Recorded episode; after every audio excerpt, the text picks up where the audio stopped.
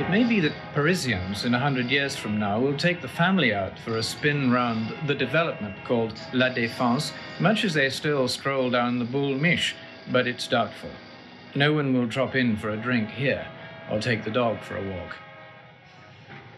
Before La Défense was built, Tati built his own version to make the film playtime.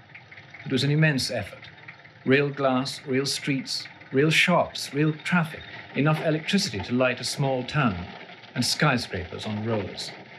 It broke the bank, but it made his point. All the little civic and civil ceremonies that Tati delights in are out of place here.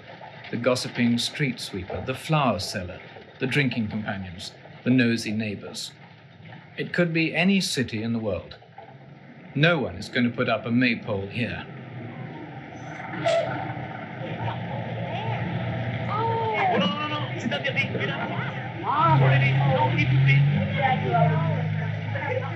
Most of the people speak about be against the modern architecture.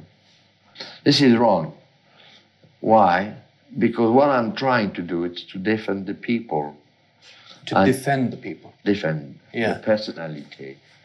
Why do they change? Because the architect decide that they have to live uh, in other lines.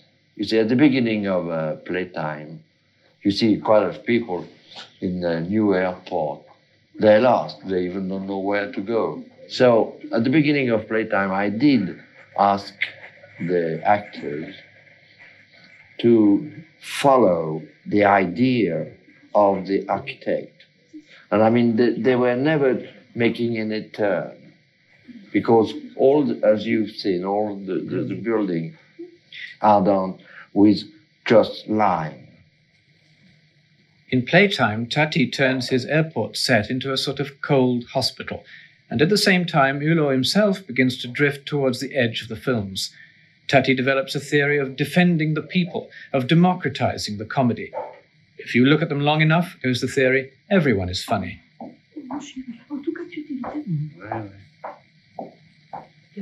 What's more, close ups aren't democratic, and so the human comedy will unroll in long, wide angle shots. You see, the, uh, a girl have a, a dossier or papers.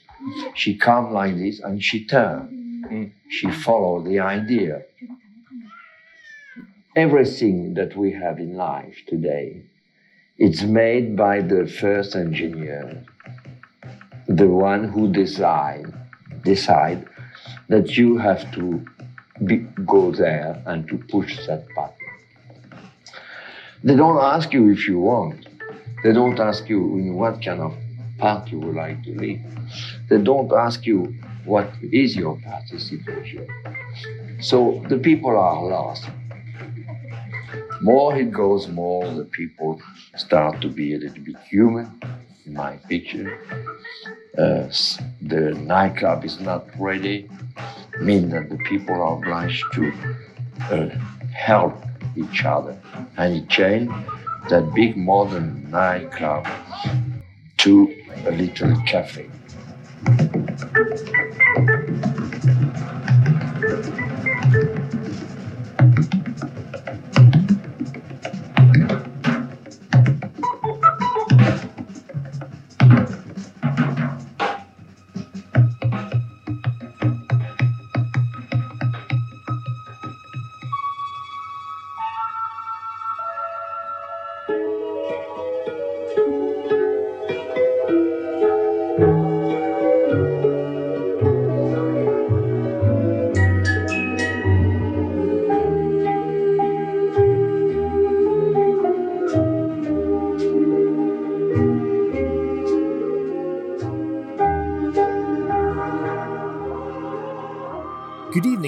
And gentlemen, and welcome to YBR Presents Tour de Tati, a look at the life and works of Jacques Tati.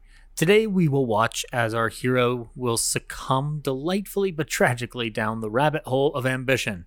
Following the success of Mon Oncle, Tati had come to represent French cinema and its ability to serve as a gateway to the world for the wonders France could offer the filmmaking world both artistically and commercially. Tati himself, though, had tired again of the beloved Hulot and reasoned that if he must bring him back, he would push him further into the background in favor of a grander commentary that had its seed in Mon Oncle, an examination of the ever changing world with a scrutinous and hilarious eye. The result is an experience that one lives and not merely watches.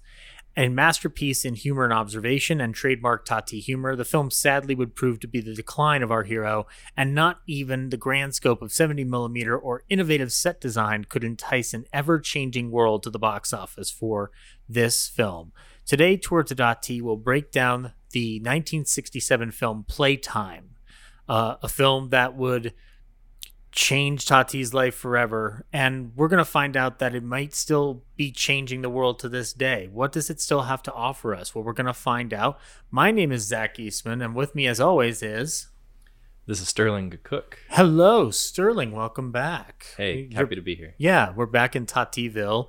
Um, and uh, as you can see, you're in a new surrounding. You've you've uh, you've left the the confines of the neighborhood you once lived in in post-war France, and now you're entering the big city. I'm no longer in a small village, nor am I in a suburb. I'm mm. right, right in the heart. Yes, the only the difference city. between the regular Tativille and this Tativille is I don't have big glass windows that you can see in from the street. That'd be No, but you have like a facade marble, which is very reminiscent of uh, what we'll learn how they replicated steel, yeah, exactly. And what's more, I'm veneer wood. You I'm, know, I'm fairly sure that this wall isn't great either, and could be about the the strength of balsa wood. um, but um, we we are not alone today. We have a guest with us. We have we had it, Tativille. You see, can't be just relegated to two simpletons running around it. We need a third person to create an entire city. And since I didn't have enough time to make a bunch of cardboard cutouts to stick in the background, uh, I instead ins- uh, decided we need to bring uh, a prior Ballyhoo guest and podcaster for Real Nerds podcast.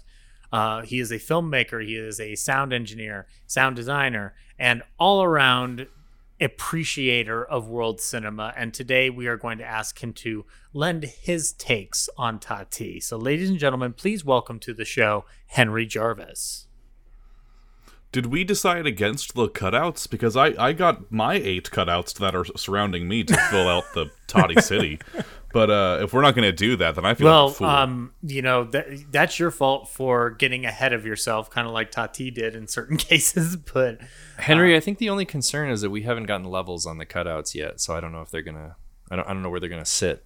okay, let's go for uh, cutout number one. yeah, You got? All right, cool. Go cutout number two. Ah, they, they're leaving now. They don't Did want we to hurt be their we have a union. got We demand one, then. lunch. Oh no! What do they eat? um, other cardboard cutouts. That's dark. They're cannibals.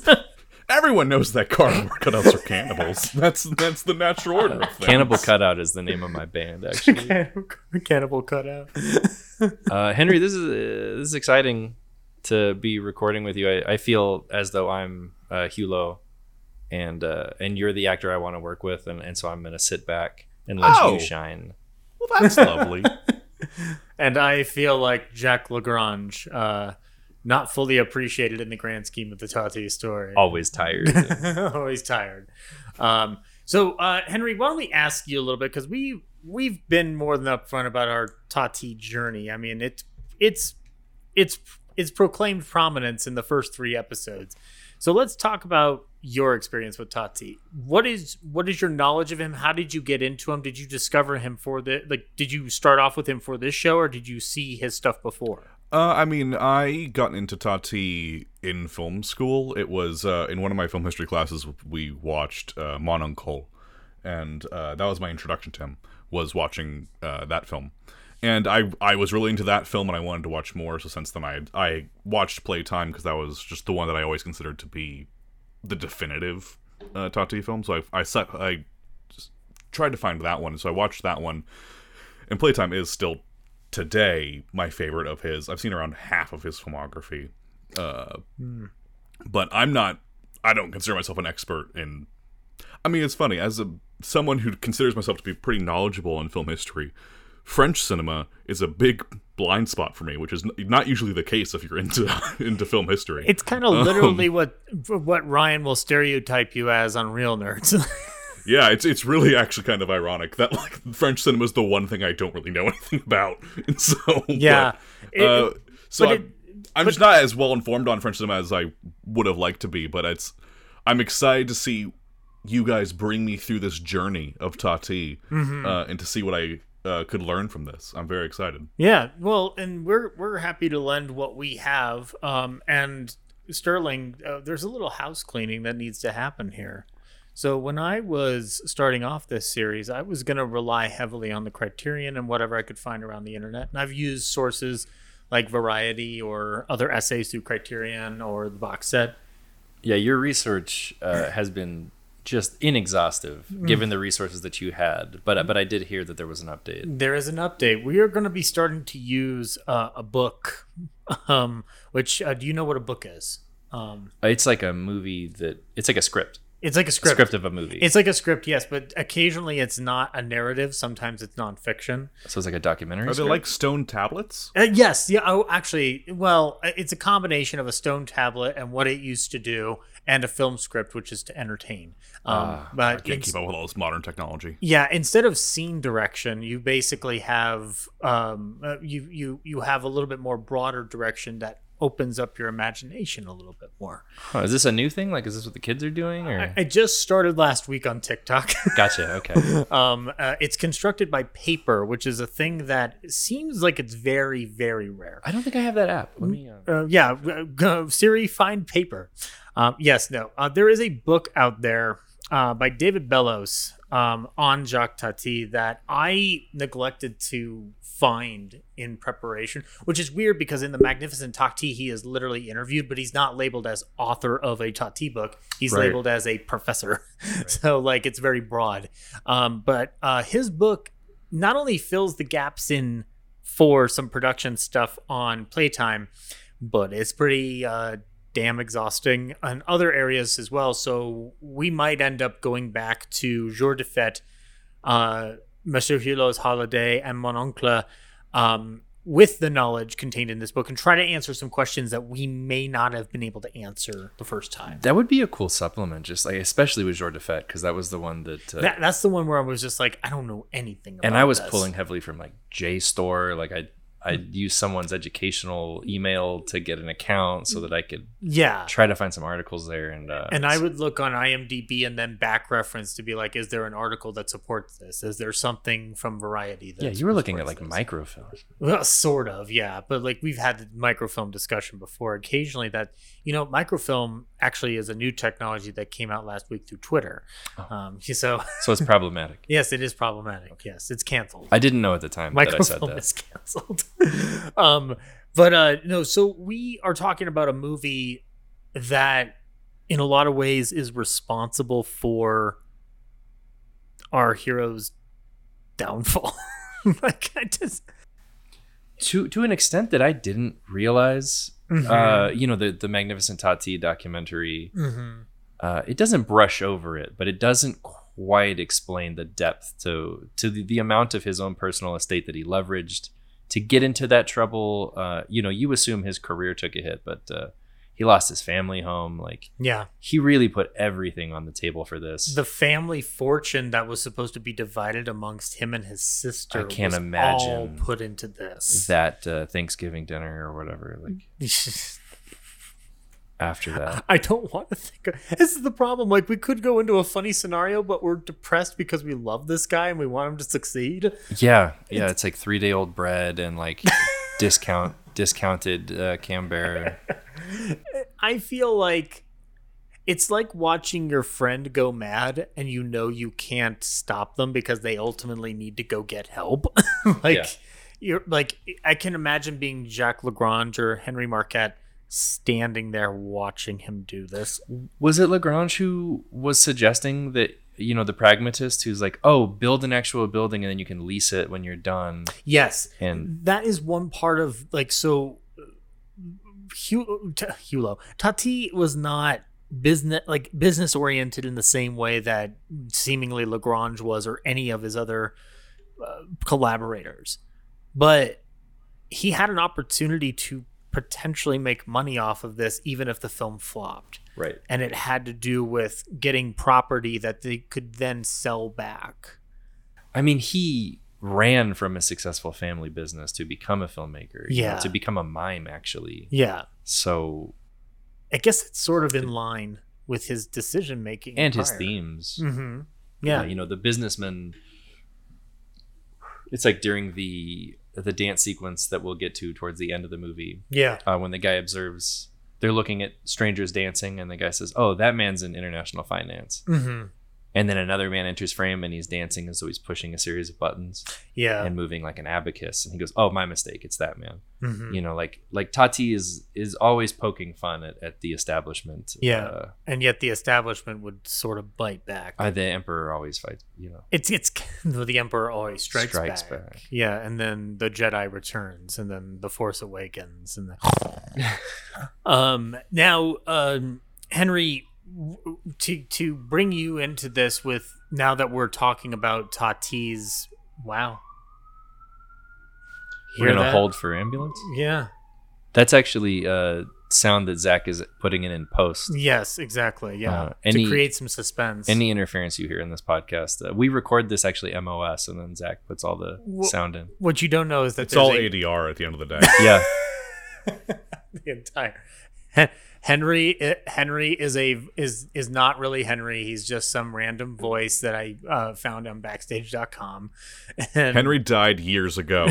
it's just all a facade. well, it's a it's a preset that we were able to create. Yes, exactly. Henry is a preset and you, well you're just a puppet that I constructed out of felt. I thought I just had migraines. That makes a lot of sense. Yeah, you're so, you're full of cotton. Oh wow. That's why when it gets hot, you feel weird because you're contracting a lot of heat in you.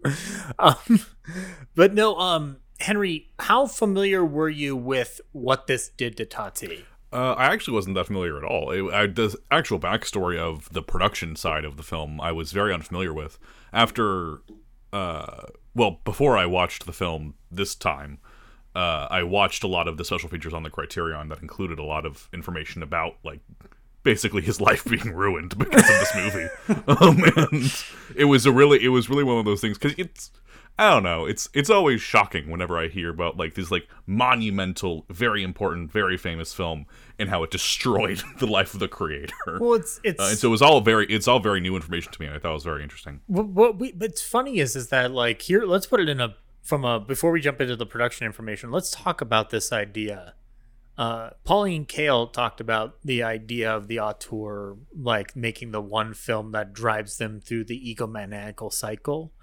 Um and I- i'm curious how we feel about this auteur ambition which i guess for my own purposes i'll I'll bring up this caveat that I don't fully believe the auteur theory exists um, or is applicable necessarily because I feel like it's denigrating to the larger crew at hand to a degree. But in terms of direct vision, I understand auteurism and how it operates on a functional basis. I would only slightly push back in that um, when you hear about Tati's directing style, he's Mhm. micromanaging every department. He's micromanaging every decision an actor makes, Mhm. and um, So so, this movie of maybe any auteurist cinema, like this movie is unbelievably single-minded Mhm. in everything that you're seeing on screen and everything that is happening behind the scenes. You know, I don't know if you saw that supplement where they're talking about him like being very in, involved in the wardrobe and Yeah, uh, even like the G and E work. Like, was just, that what the script girl, uh, the script girl talking about that? Um, I I I've done such a deep dive that I've forgotten which S- sources S- to cite. Sylvette uh, Baudrot Ah, um, is mhm. interviewed on some kind of program that they did years prior. This might have been like the Philip Kemp commentary actually. On, Oh yeah, the Philip Kemp commentary has this too. Yes, he is. He he describes the detail perfectly. Baudrot had this to say though, is like this. She talked about she kind of got suddenly pushed in, and then she talked about the fabric tests for the American ladies wardrobe, and she and she starts talking about how he doesn't want red, and we'll get into that color scheme in a second. But he was like focused on like even the fabric on this group of actors that that is prominent, but it gives you an example of just like he's there for fabric tests. Yeah, he's um, w- which ties in. I get. I understand what you're saying about auteur theory. Mm-hmm.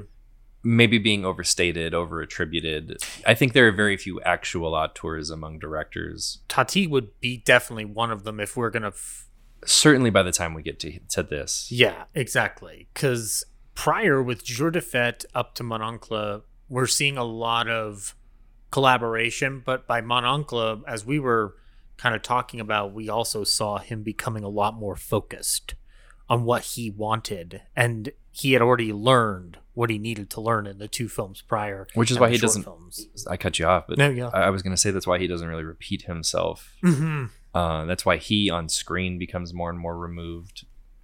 Uh, there's there's that interview too where he's talking about they're asking why he doesn't act in other people's movies, and it's because he is unwilling to relinquish control of his physicality. Yeah. He says if he were doing a scene where he's speaking to someone uh, across a table, for example, and a director asked him to do something that he felt was unnatural to the situation and the character, he would be unable or or at least miserable to make that adjustment. Yeah, which you know, it's for all the times that I feel like Tati is a very collaborative person. It's kind of like this story I heard about Gene Kelly once, where like they wanted him to do a voiceover take one more time for the Marx Brothers documentary, and instead of doing the takeover, it already it had already been like what five or six o'clock, and Gene Kelly just said, "Shake my hand and apologize," and uh, the the story was confirmed by Gene's widow, going like, "Yeah, that's Gene. He's happy to do whatever you ask him to do, but when he's done, he's done."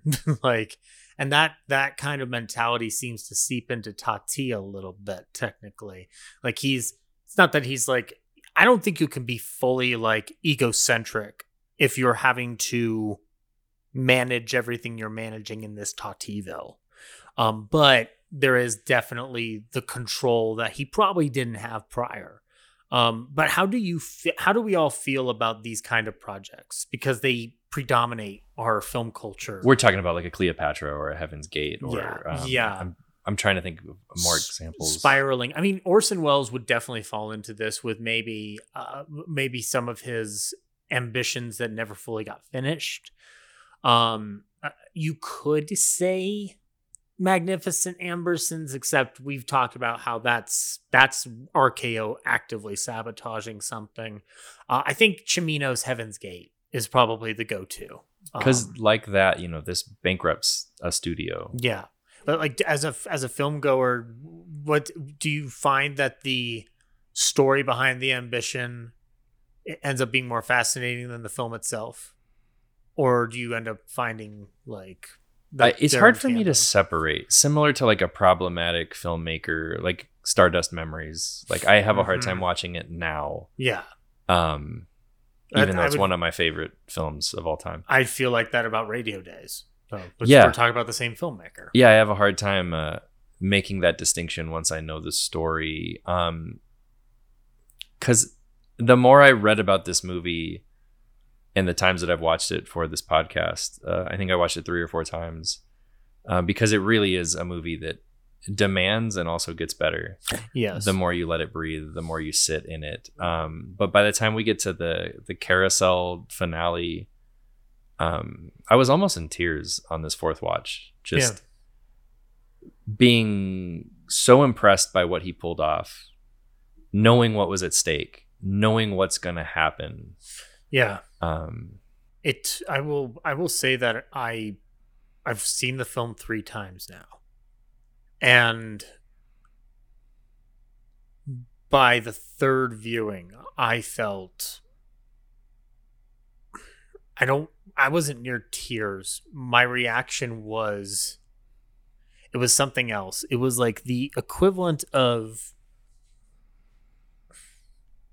realizing the idea at last and instead of feeling overwhelmed with joy it almost felt like i tapped into something that i realize has been missing from my filmmaking sphere for so long Um, Henry, how do you feel about that? And in consequence, how does it make you feel about the film?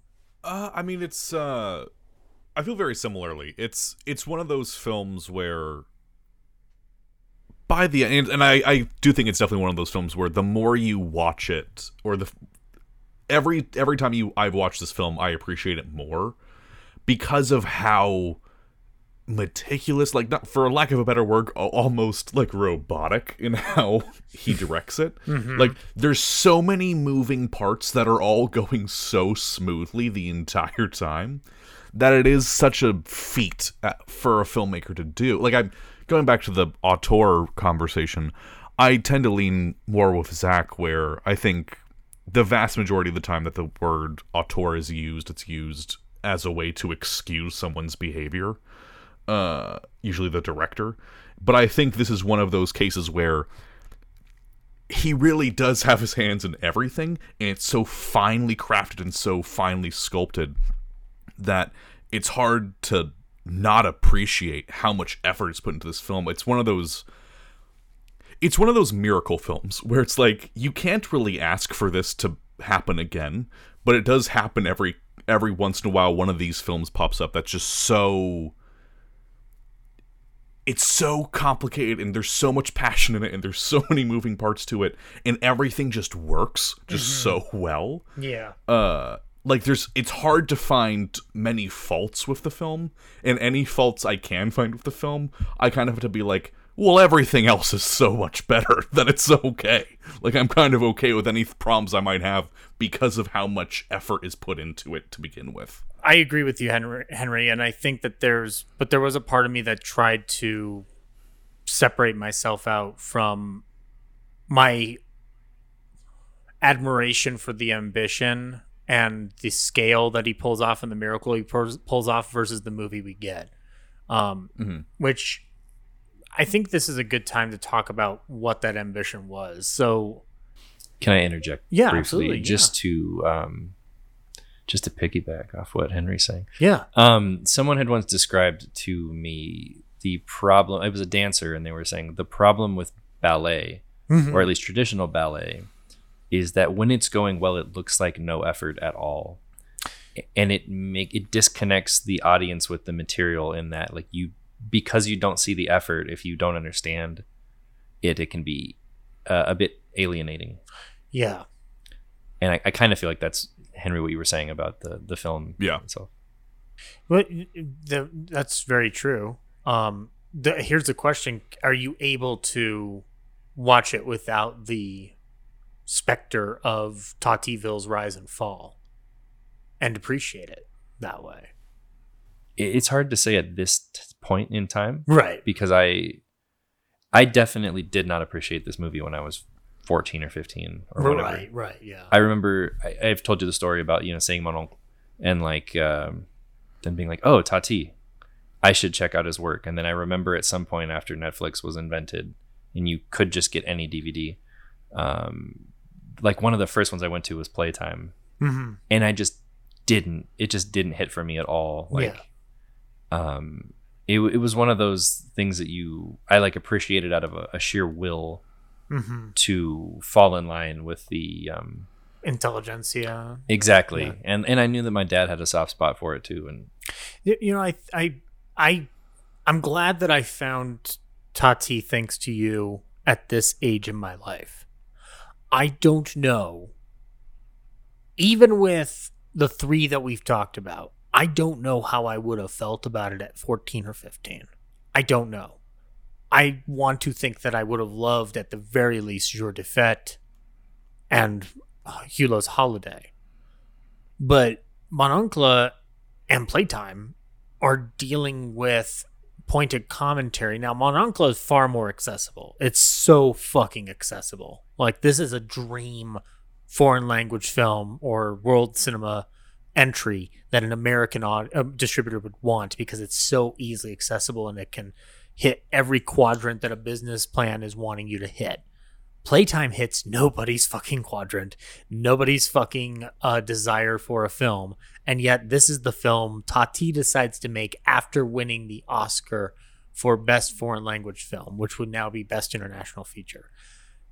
and the ano- another project that he had in development at the time was The Illusionist, which um, we will talk about down the line because it did end up getting made, um, but not by Tati. Um, and with it comes a very complicated story about who has the right to do other people's art.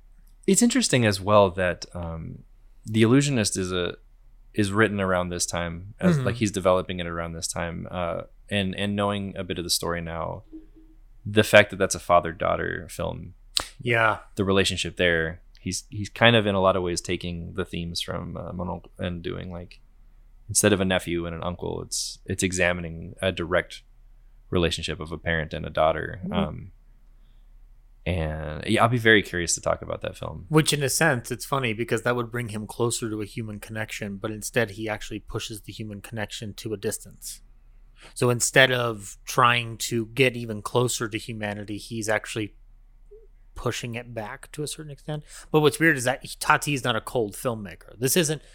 This is this is a cold movie if you don't know what you're watching.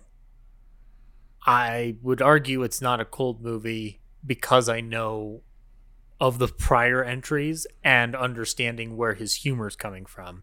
That this is not cold and it's very warm and it has moments of warmness that I don't even know if everybody else would feel the same way that I feel about it. Consequently, you might find moments that I don't find warm warm. Um, but he decides to do this one, and Jacques Lagrange teams up with him on the script side. Now here comes the talk about Tativille. Um, Tativille comes out of uh, an a strange necessity. um, it's complicated because to a- achieve what they want out of playtime, they would need full access to an entire city block, essentially. And we had just talked about that off uh, off mic when we were getting levels done and everything. Yeah. But that question of, you know, the budget's I think two to four million projected. They end up spending fifteen million euros, uh, it, or francs at the time. Mm-hmm. Uh, it's this huge story of you know like budgetary bloat. There's a lot of disasters, things that happen where like somebody forgot to file the insurance papers, so when the whole set is destroyed in that storm, uh, they have to start over and they can't claim any of it. So like the budget Mhm. goes up from there, and then uh, shooting it ends up expanding to I think it was like two years, right? roughly around two years. It's um, it's stated here in the notes that it was from the one second. The set was not completely constructed until 1965, at which point Tati had begun mortgaging out what he could and securing loans and investments where possible. Um, and after all of the new advances that he would get from Credit Lyonnais, he began shooting again in November and carried on sporadically until October 1966. So, roughly a full 365 days of active filming. But yes, drawn out, it's technically over a year. And so, like, this is nuts. and it makes you think uh, you know at first you're you're kind of scoffing the hubris of him building a city um, Yeah. and that story and then you wonder if you really had to take over an entire city block and an airport for two years Mhm. like i could i can't even begin to imagine that budget But in- the, what's weird, we were just talking about how he had the opportunity to do a different version of that and make money. But his goal falls in line with something that always seems to prove to be a failure, which is let's make a filmmaker commune. Yeah Um, Yeah. For Tati, the desired effect of Tativille would be for an active working set that other filmmakers could use eventually, and he would create his own working studio through the company Spectrovision. Now, the the key thing with n- not just the ambition of how the audacity the audacity to build a set is that the money where it initially comes from doesn't last. And so he's continually l- taking loans out. Now you'd think that somebody who won an oscar would have set himself up financially for things. And i found something through David Bellos's book that i thought needed to be said out loud. Because there's traces of the idea starting uh, for this film uh, with something called Jour de Fête Olympia, which was a stage show of sorts. And you, do you know a little bit more about that, Sterling? Actually, not until you sent me that that resource, but Yeah. I, I was fascinated. Yeah. So go ahead. Yeah, it's it's very much his kind of version. He's going back to music hall uh, in a sense, but it's also a, a more active environment. And um, the this is what I got from uh, David Bellos's book, which is providing a seed for the uh, the concept of playtime. All the same, Fête Olympia expressed Tati's desire to include the audience in the show, um, this participatory effort, and to include himself in the audience. He had false Hulots planted around the auditorium, whose role was to walk out seconds before it was Tati's turn to be on stage. Like some vague and popular descendant of Wagnerian aesthetic ambitions, his aim was to create total spectacle, and that was indistinguishable. Uh, uh, that was indistinguishably a village fair, a film, and a variety show. Yeah, he's doing like a Rocky Horror Picture Show revival of his own early works. Yeah, It- it's it's very much. Um, Darren Lynn Bousman does this a lot now with his kind of like interactive experience stuff that he does. It's I think he started like with like the the the tennis experiment or something like that, the Tanis experiment, something like that. It's like a uh, it's I guess it, it's it's a sto- virtually interactive story that you are literally walking through. Um, but um, alas, though, the traces also seem to uh, come at a time when he's wanting to push his boundaries further. He's not wanting to continue Hulot. But what's funny, I found in the things that he was trying to be active in was actually providing foreign language redubbing and soundtracks for the films of his heroes, which doesn't really come to pass. So all of these there's other things that he has going on, whether that's also appearing maybe in another person's film or getting another film like The Illusionist off the ground. They all don't come to the table. And in that, he reminds me a bit too of like a Peter Jackson, like a director that's hit a level of success. And Mhm. then uh, with Peter Jackson, he's gotten really into like archivism and, um, and you wonder what might have happened had this film not Yeah. been the disaster that it was. In terms of him really dumping his resources into it, I had another thought, and Henry, I wanted to ask you about this a bit because I know you're. Yeah. Um, but uh, it reminded me as well of the unsuccessful version of like Howard Hughes pouring a fortune into Hell's Angels. mm-hmm. Ah, yeah. And yeah, I was wondering if you had any thoughts on the parallels there. Um, I mean, yeah, I mean the parallels are definitely there of just the director pouring in all this money into this project, uh, in hopes of really any success. I mean, kind of almost as almost a Sisyphusian task of I'm I'm going to create this art one way or another. Uh, but I that's I guess where I'm. What are you trying to get at? Uh, simply, simply that I'm just. Uh, it it kind of just hit me now while Zach was talking, but that that idea of leveraging everything Mhm. to get something to take off. No, I definitely see that there. I mean, it's it definitely is. I mean, that's another one of those miracle projects that I would consider is just despite the odds putting anything you can on the table and just kind of do what you can. And Hell's Angels is a really good example because Hell's Angels has everything working against it because he literally f- wraps filming at the dawn of sound and then has to go back in and redo it all over again. Um, and Hughes is fighting against Wings, which is a huge deal. Uh, was the first Best Picture winner, and basically sort of sums up what you could out of World War One, even not discounting the fact that we'd get All Is Quiet on the Western Front down the line. Playtime, though, is such a unique experience that the that's both its benefit and its detriment. Um, but in in regards to pouring everything you have into a film, I think it's funny that we we can have an opinion on this, but when it comes to the the reality of the world, we're all independent filmmakers in this room in one way or another. And haven't we all thrown way too much money than we could afford to throw in of our own personal money in the piggy bank into a short film that didn't quite come to what we wanted or that we did but nobody else cared about it like it's it's i'm not like i'm not here to i'm not we're not here to like talk about horror stories but like we can understand the idea of how much we want to see the thing we want it, that's in our heads on a screen. I've definitely had some. I think as Yeah. artists, uh, I'm sorry, I- I think as artists, I think it's very easy to buy into the sunken cost fallacy, even if it's not present yet. Where it's like I'm I'm halfway here. I'm making something that I know is important to me. So at this point, money isn't even Yeah. an object. I think it's very easy for a director to really fall into that headspace, and so it's very understandable to have that play out. Yeah, and and Sterling, you were saying though. That I was just saying that that's why I understand how unwilling he was to take the advice of his collaborators and think of another business model to make money. Because fresh out of film school, that was the last thing I was thinking of was running a small business, say. And Yeah. uh, I, you know, I had credit cards that reflected that for, for a long time. I had I had I had medical medical debt from anxiety attacks that proved that effort. Um, but you know, you know, like that that, but that idea of pouring too much in, you know, it's it's easier for us to say it because we're not. We can laugh at it because we're not dealing with millions and millions of dollars. We're dealing at best with tens of thousands of dollars.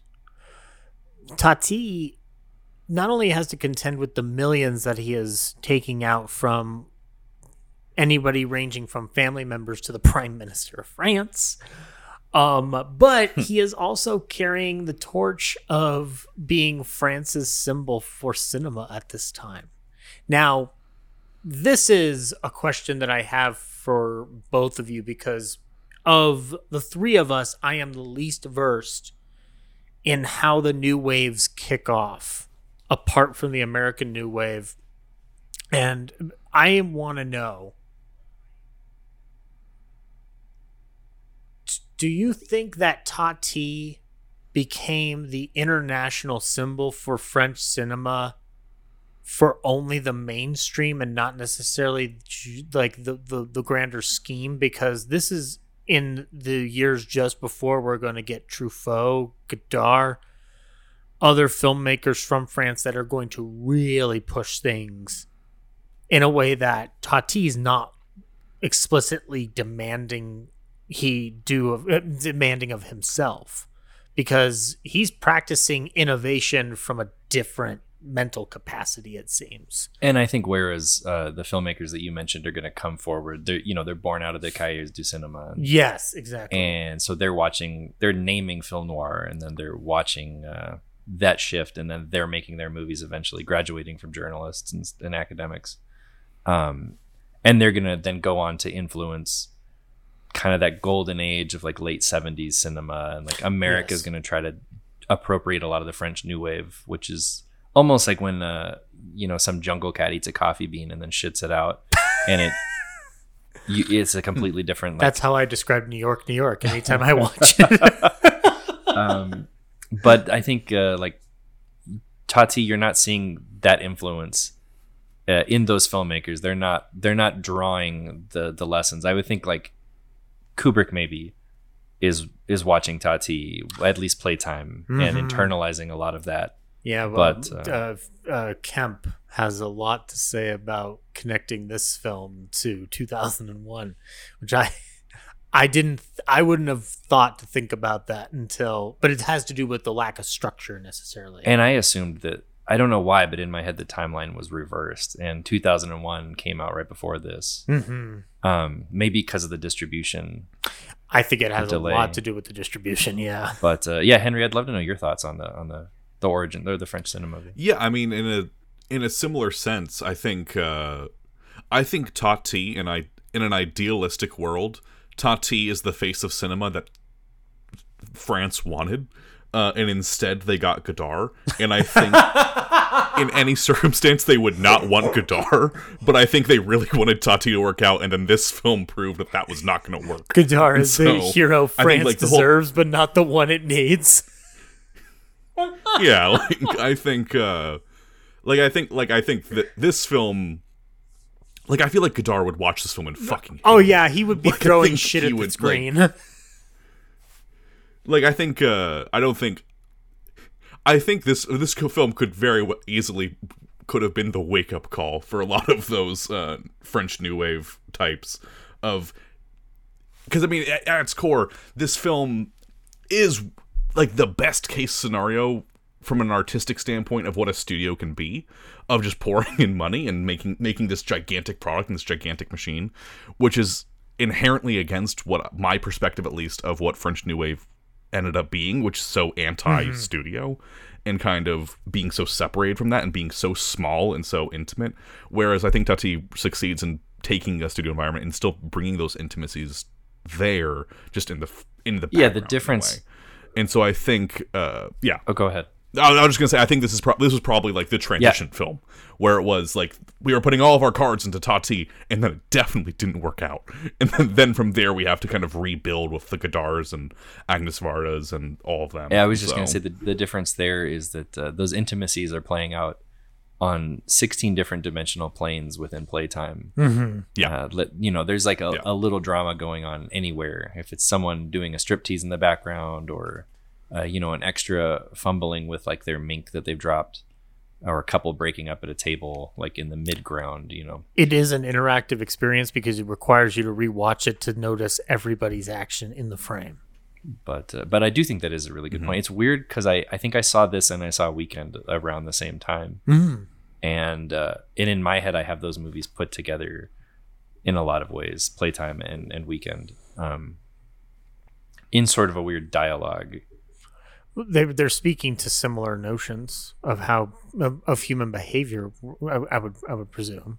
I'm trying to remember when Weekend came out, what, what year that was. Mm.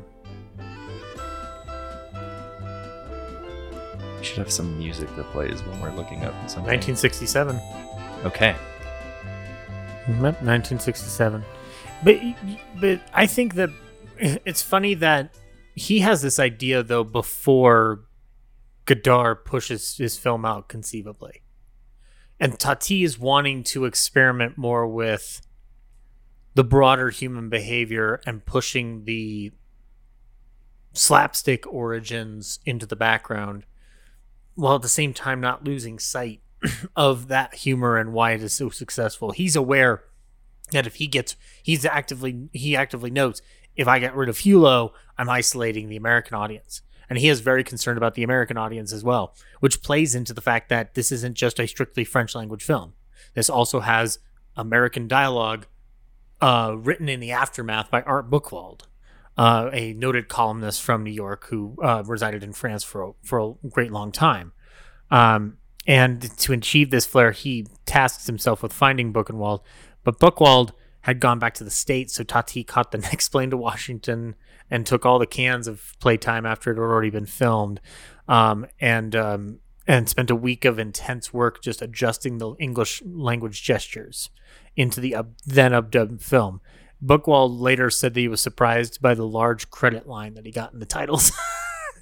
Because he was just, he, he literally kind of just said, like, we kind of just, uh, I kind of was more of like a copy editor than I was a, a, a script writer for that film. So, And that plays into his his style of screenwriting that is essentially he sits on a patio or a rooftop mhm. and you know sips a beverage and smokes and listens like he's an eavesdropper and he makes his movies and writes his scripts out of eavesdropping so it, it, it would be like totally understandable if you were to tell me that the script for a Tati movie is like maybe a three or four page poem. you know, like that's that's that's how it feels watching this film. Not necessarily watching the other ones. There's more construction set up. But Playtime is the one where, like, if you told me this was based on a poem that Jacques, Jacques Tati wrote off of the back of a napkin, I'd understand. Um, and now, but here's the here's the other additional part of this attention to detail is we also have he does use some exterior sh- shots that are not just set in Tativille or the airport is a good example of that. Um, these some of these actors they're all non-professional actors. With the exceptions of some people that Tati wanted to work with, which Sterling you looked a little bit further into. uh, yeah we basically he's either casting american servicemen's wives Yes. uh, or you know british journalists was it just- from NATO, like NATO stations, or yeah, that ah that shit. uh, but it, it's ranging the spectrum from that to him uh, Leon Doyen who plays the old man uh, the old doorman Yeah, the old at the building. Uh, it's it's just a matter of like this is an actor who I think, as someone who observes mannerisms. I think nobody is better than this actor, and I basically have this part for him to play. Yeah, and that's um that uh, it makes perfect sense, especially with how his full scene unfolds when we talk when we get into the plot here. But we brought this up at the top. We should bring this up again though, just to clarify. So they're constructing these. They're constructing an entire city. Um, I wanted to read from Bellos's book, uh, where he describes the majesty of this set. Are We ready for this? The set, though, was truly magnificent. It had its own power plant and its own approach road. It consisted of two main buildings in steel and concrete, one for exhibition hall, airport lounge, office building, and restaurant scenes, and one for the supermarket and drugstore scenes. The main one was properly weatherproof, with an industrial standard lighting, heating, and power. The escalator that we see in the hotel and office sequences is a perfectly real operational one, bought for the sole purpose of shooting those scenes. Given that the scale of the set, many of the trick effects had to be similarly outsized. The aeroplane fin seen moving across the background picture window of the airport lounge is admittedly not a real life Caravelle, but a model on a scale of 1 to 3, a very large piece of plywood on wheels, kind of like the shark fin in Monsieur Hulot's Holiday. What is his obsession with fucking fins? My man loves fins. He, yeah, he's just he just you know why he kept Because in? French it means end. Ah, exactly. He wa- he's waiting for the end, but he never gets it. That metaphor makes no sense. Yeah, no, it's a, it's um, a terrible. It, it does speak to the foley Yeah. that he does because the sound of that airplane. Uh, I just assumed, you know, also knowing the story, I was like, I guess he bought an airplane. Hello. I'd like to buy one airplane. What's your name? Jacques Tati. You're kidding, right? I am known. No. by, I am known by many names. Hulot. Francois. Jacques. the dancing man with the glass. Uh, One day I will be Sylvain Chomet. um, the though it, it wouldn't have surprised me either because it it's I got wrapped up in the grandeur of the film, so I kind of assumed that he, that's just they used a plane or they got access to a plane. Like you know, like John Carpenter, like literally they were able to deconstruct a whole like small basic sized aircraft for the and they they trucked it into town in Michigan where they were filming Escape from New York, laid it out, filmed it overnight, and then hauled it back and whatnot. It's not inconceivable to get an airplane, but that just makes me smile that he's just like, no, cardboard will do. well, and he does that. I mean, I think he knows when he needs to spend the money, and Mm-hmm. then he knows when you can have a 2D cardboard cutout, Which is- such as Henry is surrounded with right now. Right, which Um, Henry is surrounded by cutouts that are about to eat him because they think he's a cardboard cutout. Uh, it's the uh, when you when you're looking at the stills, there's that Tativille documentary on the Criterion, Yeah, uh, and they have the 2D cars that are shot in a 3D manner and just being moved around as well. yeah. Um, which they don't you don't feel like do you uh, did any of you did any of you feel like the world was unnatural after learning that fact and then maybe rewatching the film again it didn't take away the illusion for me which is im- imperative for me No, having those those 2D elements, those cheats. The uh, he mentions that instead of constructing everything out of steel, which also reflects light and was going to be a problem for lighting, they just took high quality photographs of steel panels, printed them on photo paper, and then plastered those Mhm. onto the facades uh, as well. Um, i and- can't tell I, yeah, I couldn't tell you when when you're seeing that and when you're not, or which car is real or which car isn't. Uh, some of the 2D people, but if anything, that adds to the effect of the the world to me. It almost feels like a deliberate commentary. I don't know how you two feel about that. I mean henry take it away how do you feel about being compared Oh, I, I completely agree. I think uh, from everything, like it's even knowing it, it's still hard to tell in a lot of spaces what is real, what is imitation. Uh, and I agree with the point that you could ar- definitely argue that it's part Yeah. of the theme of the film.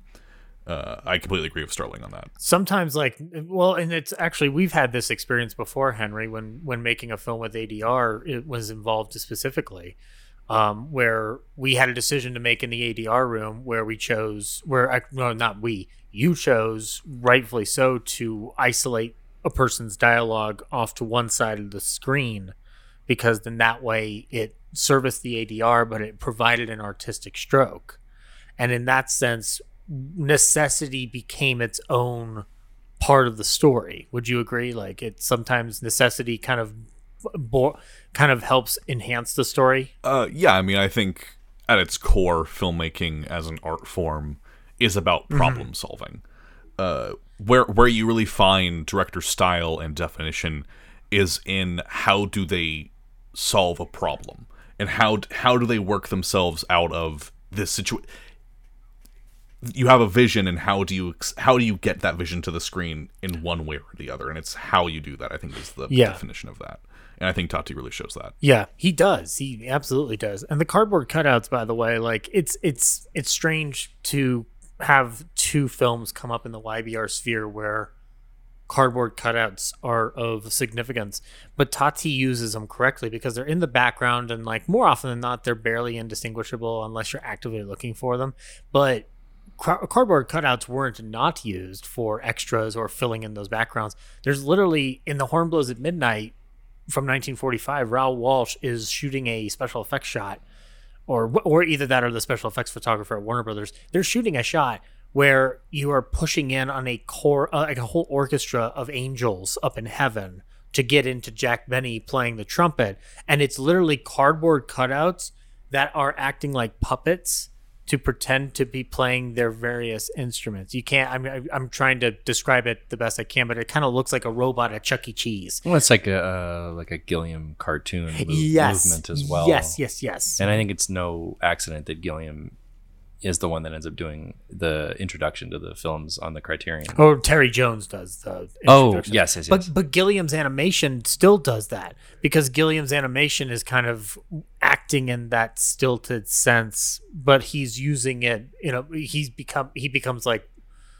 avant-garde with it, Right. Like very very out there and esoteric. But you can imagine that he's seeing that kind of image as a kid, and that's that's kind of what's causing him to it think about you. motion on those axes. it startles you because there's also like there there's there's not just that but there's also the way people act in this film people individual actors who are clearly not actors because they are doing things specifically according to Tati's vision to a point where it it made me point to my girlfriend and go like watch this precision and then she was just like nobody would do that nobody would do that and um but on that front though I was gonna say uh, Nolan doing Dunkirk takes that same 2D. You know how how can we cheat these people on a beach and do this in camera? yeah And when it works, it works. Yeah, it does. You you you it's uh the the I think one of the most famous cheats of all time is using two little people in the background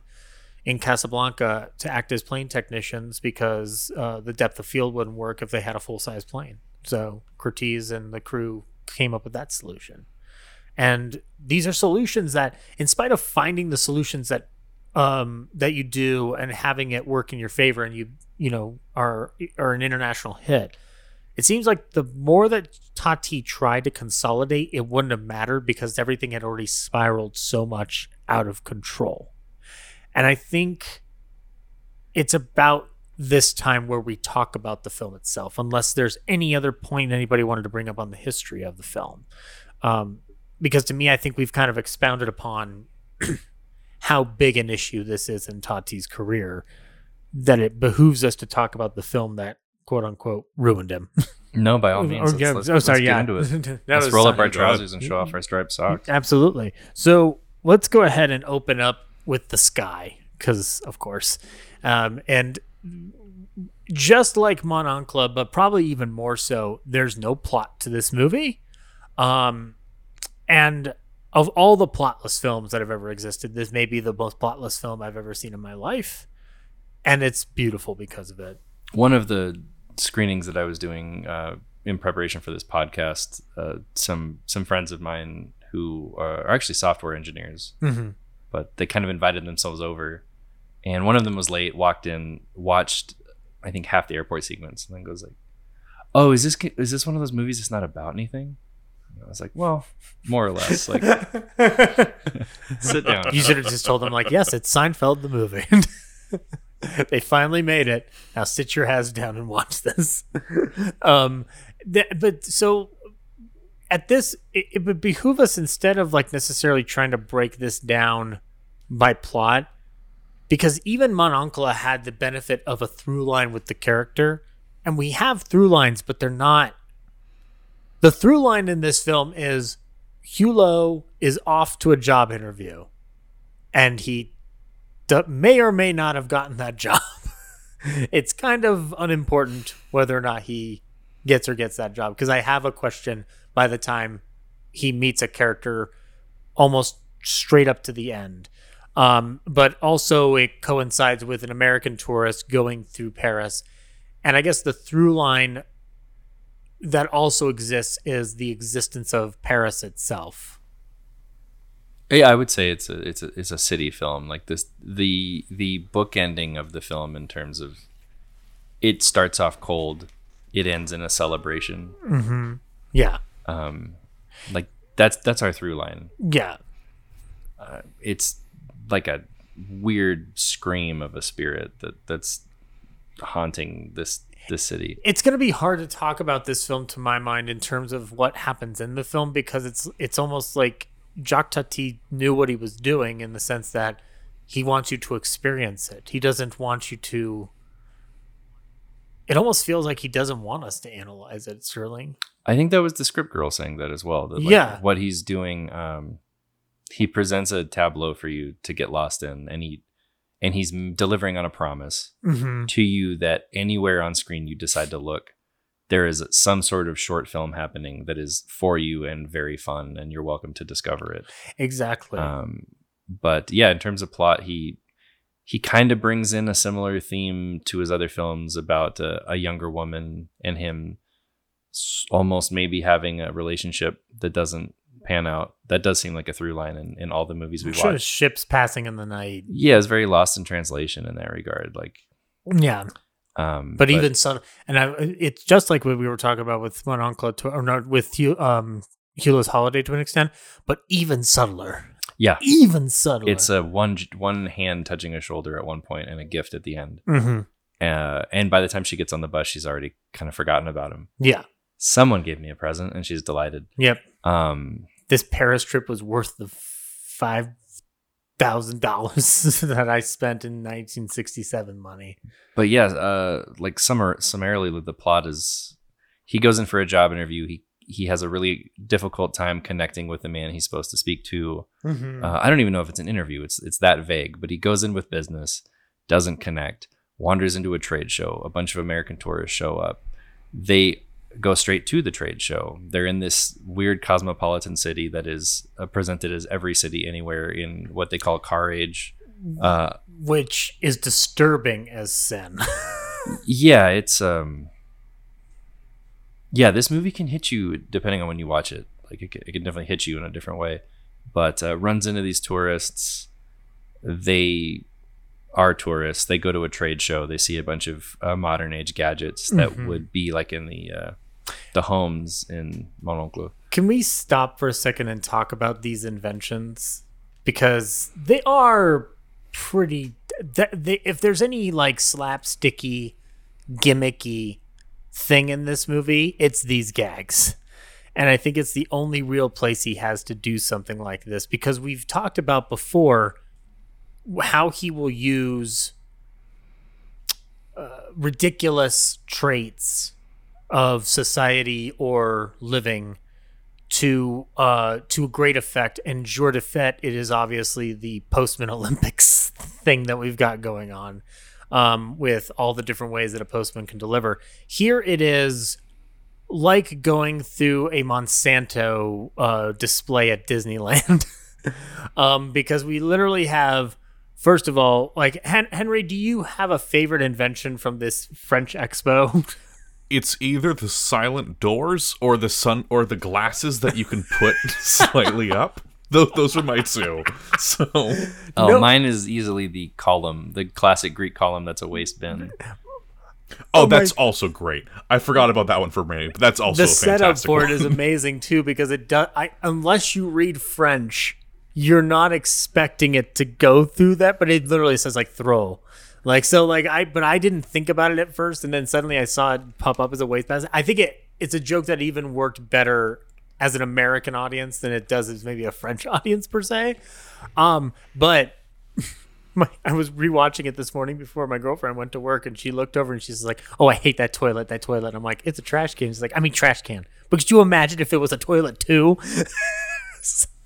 it was one of those things where I'm like, that would have been a great fucking joke, and I bet you he could have gotten away with it in 1967 in France. I would own one of those if it was a toilet. if you if you had a had a Roman column toilet, Mhm.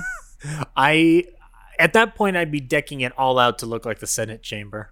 you know, the entire bath, the bathroom, the bathtub is is the center of the Senate chamber. Um, but nobody's really everybody's bringing up these ones. Nobody's going to talk about the broom with headlights.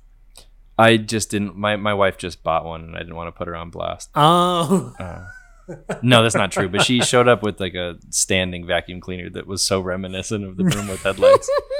Um, it looks like a janitor's broom with two Mickey Mouse or two googly eyes attached to it. and you load it like it's an old musket. Like you drop the batteries in, and then you have to s- load them with a nine foot spring. that that spring going down in there like i'm trying to think of any invention in the 60s that would have had a spring load that long for a battery And the woman says the the American tourist says like, "Oh, I should get one for my servant." yeah, the- oh yeah one for my maid Yeah. or something like that yeah oh my god that that by the way the the adr does wonders for e- exemplifying the blandest americans thing ever. Like come on ladies you gotta come inside. And they even have american things in here. Come on. It sounds like her teeth are sticking out way too far for her own fucking good. Um but yes that and the slant the silent door slam. I love that. Oh my god! And the setup for the gag for people is like, th- there are so many fake Hulots in this film, and we have a sort of fake Hulot kind of rummaging through this expo, uh, this expo um, uh, display of a silent slamming door. So like you can slam the door, but it's silent. Um, And anytime they take material that is Mhm. constructed in the door and slam that, it's silent. yeah, Um, but there's like this but there is this uh hobo-esque figure rummaging through the desk of the ceo of the company and they later mistake it for Hulot and Hulot is berated as shit by this german Yeah. ceo of this silent door company and it's just more excuses for the silent door gag to be done um, but it also is funny in a way like it's kind of like the ultimate on its face Hulot did not do this and we're and we're he is literally just life's victim to a certain extent. and it also feels like uh, Tati just being like, "I shoot my films without sound." Mm-hmm. What's like the funniest gag to comment on that? Like, yeah. How what can I take advantage of in this situation? Sometimes the funniest sound is the sound you don't make. That's why I quit doing stand up. Socrates. Oh God. Sterling should have done stand up as Hulot. That that's what you were missing. You could have done your own music hall act. Can you im- do an impression of a gentleman riding a horse and being the horse at the same time? Uh, you guys at home cannot see this, but I'm doing it excellent. Oh my God, Henry! You can even see it through here, too, through the Zoom. He's doing it. Oh my God! Oh my god! Oh my god! Oh my God! Oh my God! He did it. He he he went over three poles. The cardboard crowd goes crazy. I think I sprained my ankle. They're gonna have to turn me into glue. um, one of the commentators brings up the the false Hulots, Mm, uh, yeah. and Hulot brings it up in terms of you can tell he just wanted to be on screen less. Yeah. So the gag of like, well, I might as well give the people what they want. Like, let me find surrogate Hulots. And then the the quote, I think this is again from Kemp, but it was uh, these surrogate Hulots show up, uh, and the Hulots are there to create disruption and the fertile possibilities of human error, to bring creativity to an over designed environment. Um, and I just I thought that was like exactly what the function of Hulot in this world is.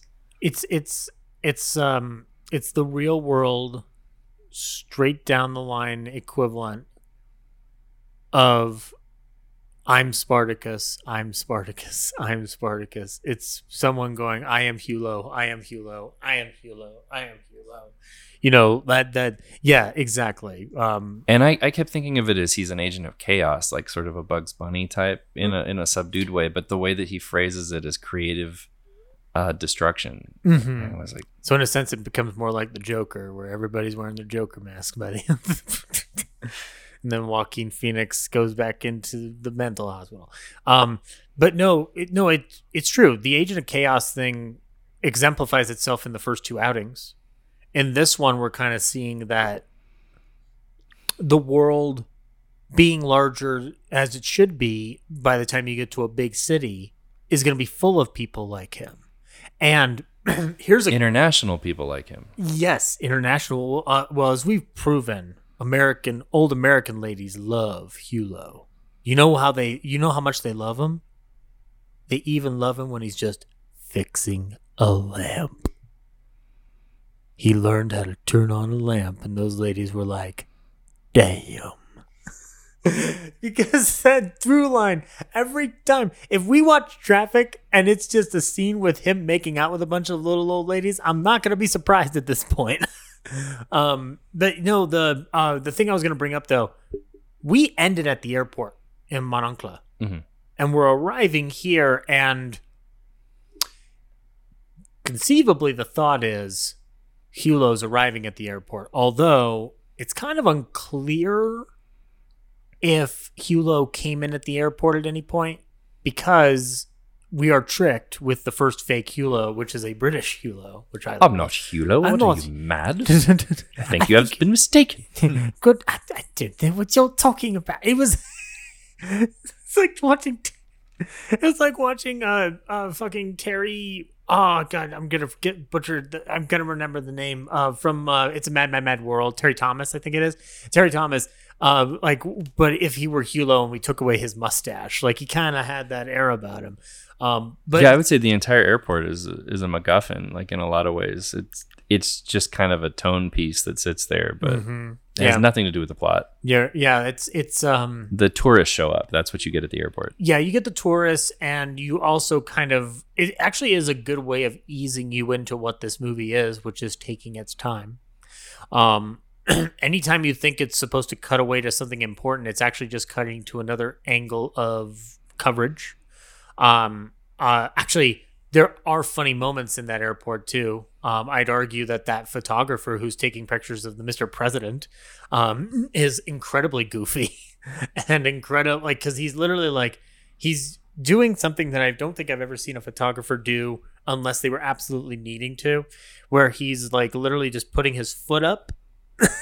In the climbing world, we would call that a toe hook. Okay. He toe hooks a uh, um, newspaper stand in order to extend himself to get a shot. to get a shot, and I'm like, dude, he's right near with you, buddy. Like you can just go right on in there. Like You, the, you know the things the DP will do. yeah, the things that We're they all filmmakers here. Exactly. Like, uh, excuse me, Wally Pfister, you don't need that entire crane to do this shot. No, but it would look fucking cool now, wouldn't it?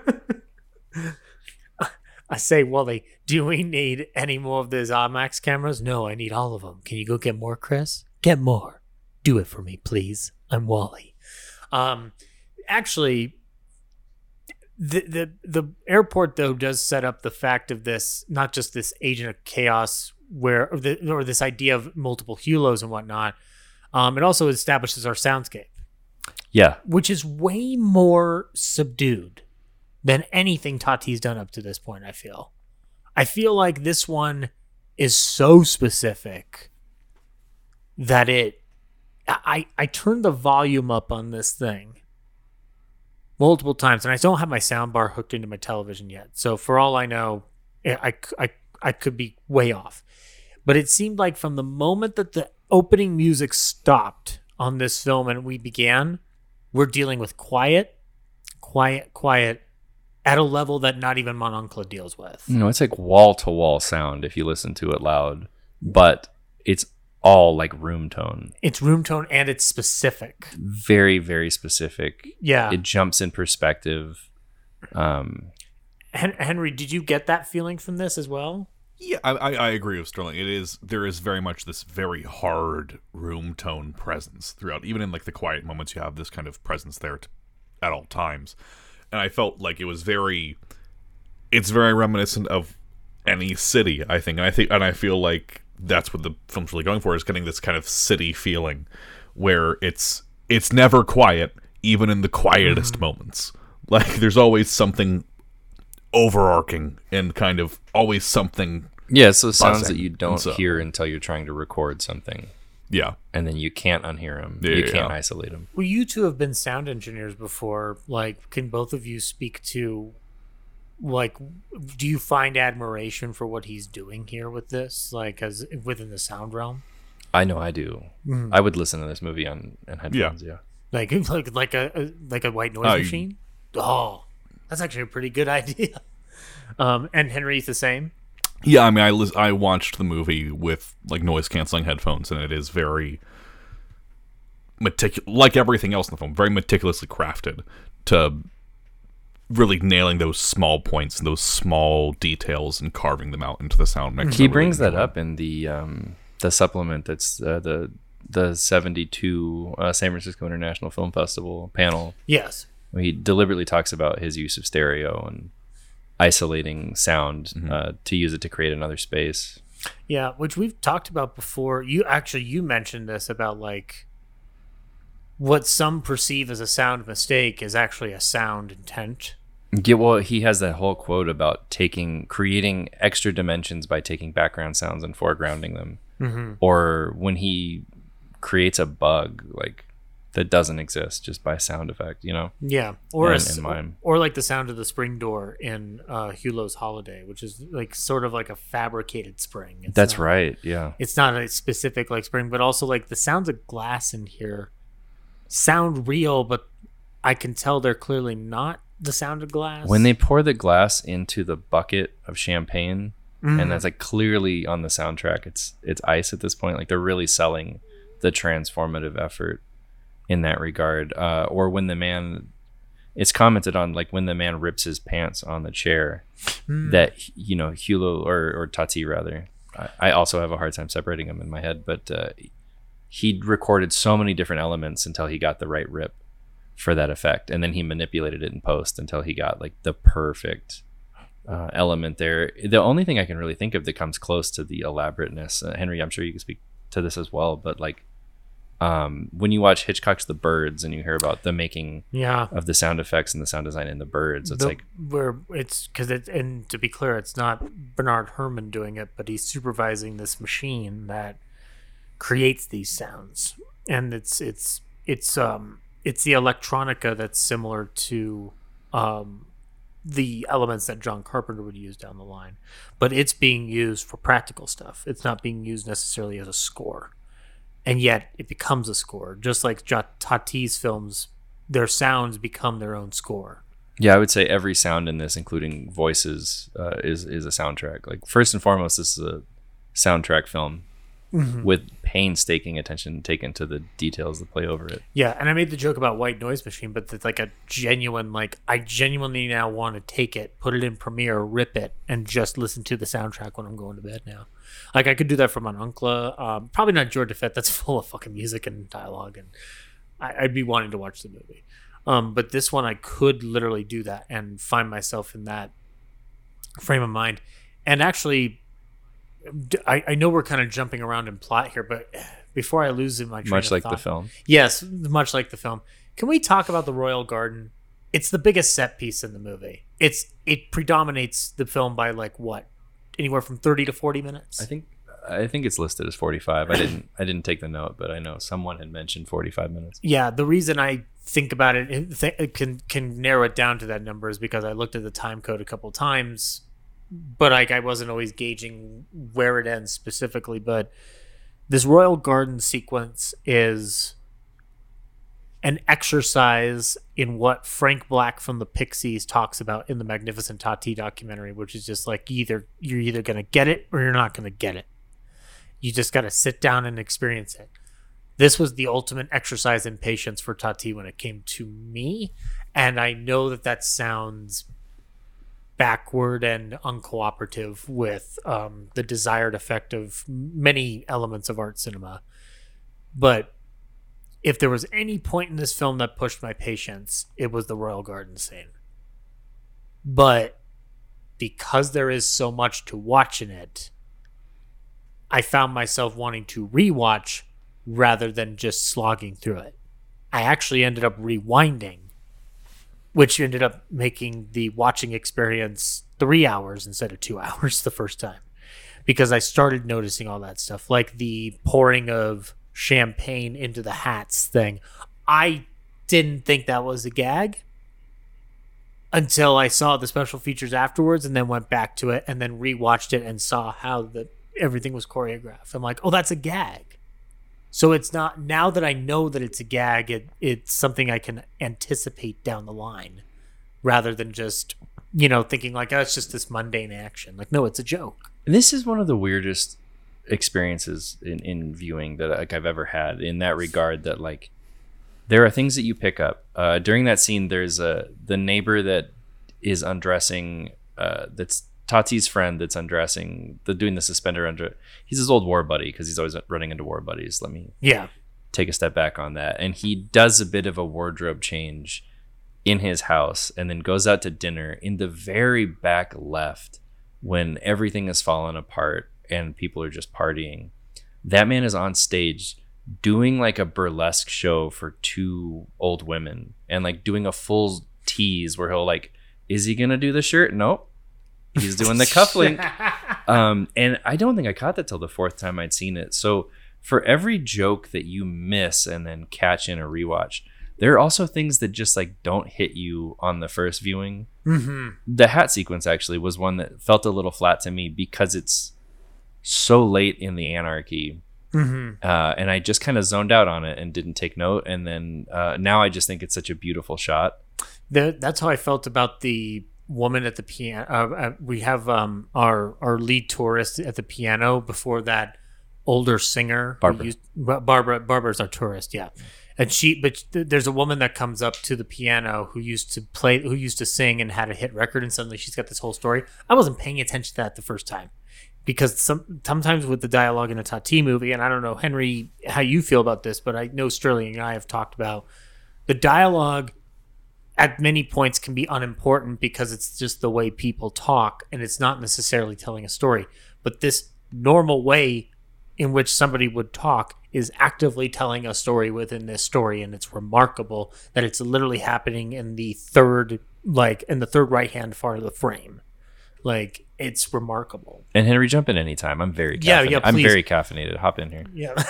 No, I mean, I think uh, with uh, to regards to that point, when watching it this time around, I was very, I recalled and just was thinking about you know Robert Altman's kind of dis- distinct mm-hmm. style mm-hmm. is everyone talking over each other at the same time, and you kind of have to just kind of watch and kind of throw your own mindset into that scene in order to understand ex- what is being said what do you want to pay attention to what is important to hmm. you and that kind of thing. And i thought that's very much similar both the sound design and the as opposed to robert altman who's that's predominantly more of just an audio choice for him. In this film it's very much like you you're going to be hearing a thousand things and you're going to be seeing a thousand things and it's up to you to figure out what you actually give a shit about. And like that can be very overwhelming for some but that can also be very it gives the film a lot of rewatchability i think but it also is it's it's a challenging way to get across what you want to say and and to portray what you want to portray And in that way, I think the airport sequence, I know we talked about how it's, it's kind of a write off, but like in a lot of ways, we're the character that arrives at the airport. Like we arrive, we observe, Yeah. and that primes us for you're getting used to the vocabulary of like watching this movie. Like you're Well- getting used to the exercise of We are the- scanning frames. we are the tourists. uh, yeah, I know. It's me, Johnny Depp, the tour.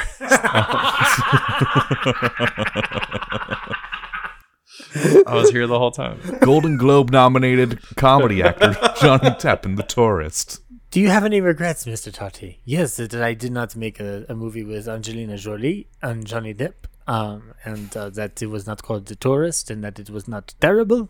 That was based on a script that he wrote, right?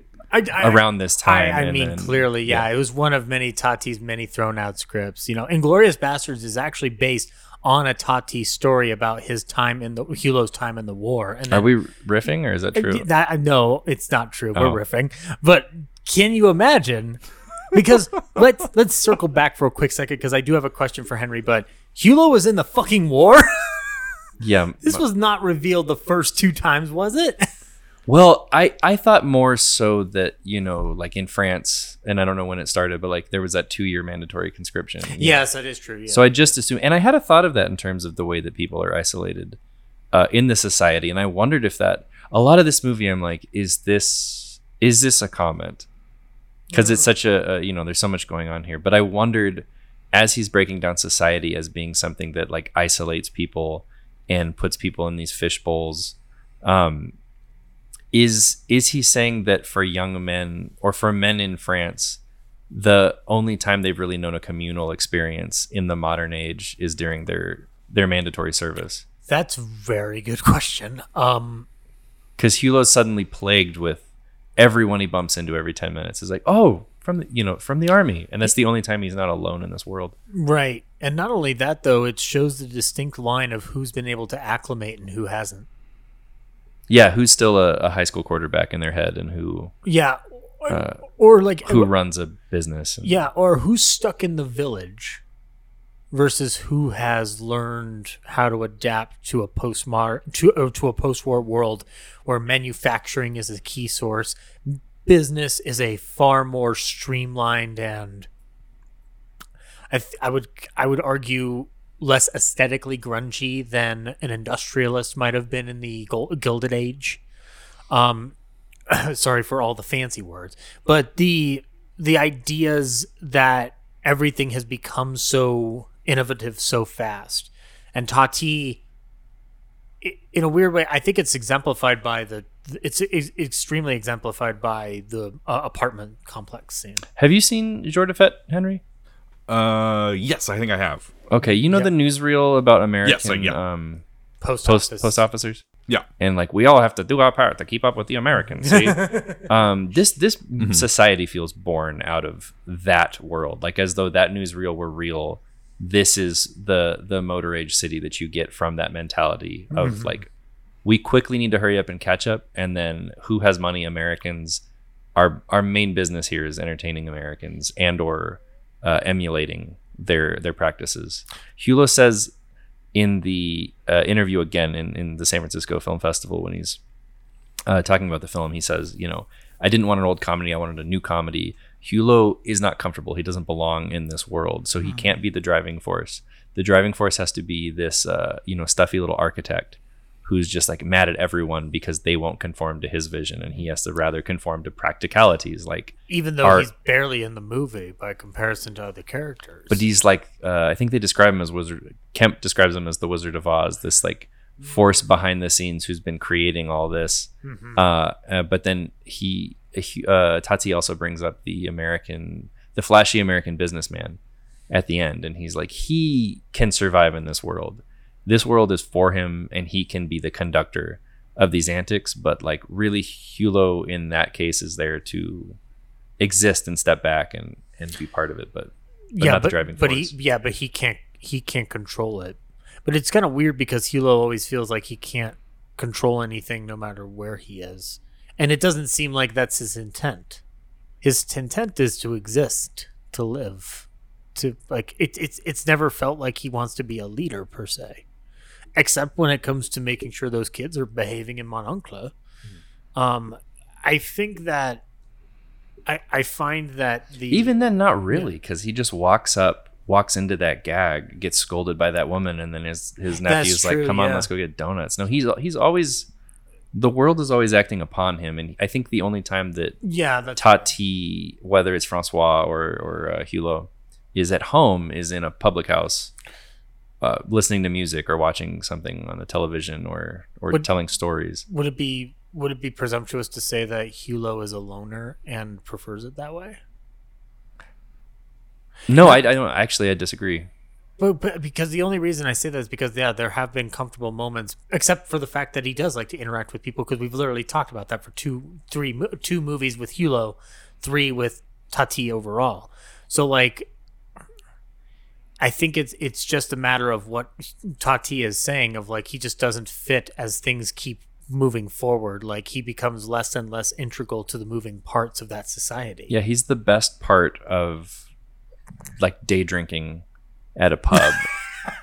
that that seems like Tat, like that's Tati's strength is just kind of humbugging and being like a general good hang in a pub. Mm-hmm. Um, which is why I think like he really blossoms uh, when they when they when the royal garden falls apart and the American takes the initiative and says like no this destructed zone which honestly looks like any hip restaurant or coffee house now. It's just exposed brick and wood. Yeah. um, but when he claims that as his private club, uh, and then and then Hulot suddenly in that environment is like shining Mhm. again, and that's I think like his journey was to get there, and he is the catalyst in a lot of ways that creates that club. Yeah. And- but yeah, that's that's his natural environment, I'd say. and that unraveling in the club in the royal garden is personified in a lot of ways by the waiter outside just slowly but surely being unwound because this the royal garden is effectively a new opening club that is actively falling apart under chaos that begins with one tile stuck on a person's foot it's weird because the the the sequence is about 40 to 45 minutes as we were talking about and it's very funny, but it also doesn't care whether or not you think it's funny. And that's kind of the way life operates in a lot of extent. It's like literally sitting down for an actual dinner at this restaurant is how you're experiencing it. And as a result, I guess subjectively, my point of view was I've seen a, a, a restaurant fall under this chaos. Obviously, not you know the wall tearing down or the roof coming off but i've seen that chaos unfold and there have been funny moments small within this so it's it's it's like the cheapest way i could go to a restaurant now is to sit down with my meal and then watch this sequence for 45 minutes before i carry on with the rest of my night it's it's it's and in a sense tati is creating this vr room for me that I don't know if I want, but I'm happy that it's around should I want it. Like, because that's the thing. Here's a question. We've talked about a couple of gags in here, and we should talk about the interview sequence too. But are is this a film that you found pleasure in, like genuine pleasure, the way we think about most films? Like when we walk out of a film and we are like so happy that we wanted that we saw that and we immediately want to go again like how eager were you to go back to this upon rewatching it the first time for the for the review? Because this was my first time experiencing it.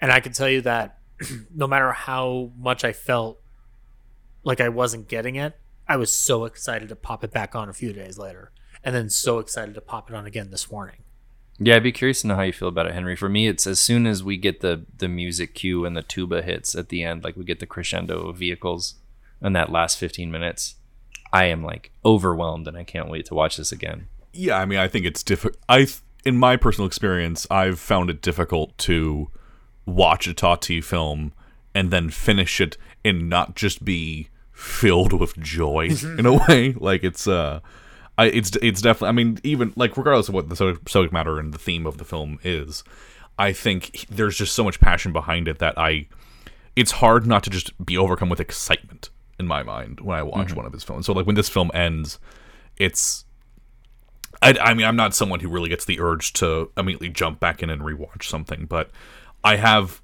It's always a pleasure to rewatch a Tati film, which I can't really say that about any other director. yeah Like I think it's the, the definition of like the the best person to watch continuously over and over again. That's that's what I've been feeling as this series has gone on.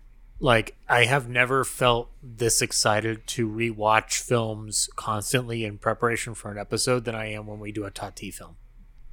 And I think that if anything, like I know that the, the Royal Garden does it for us, but for me, the opening sequence is actually like one of my favorite opening sequences to a Tati film ever.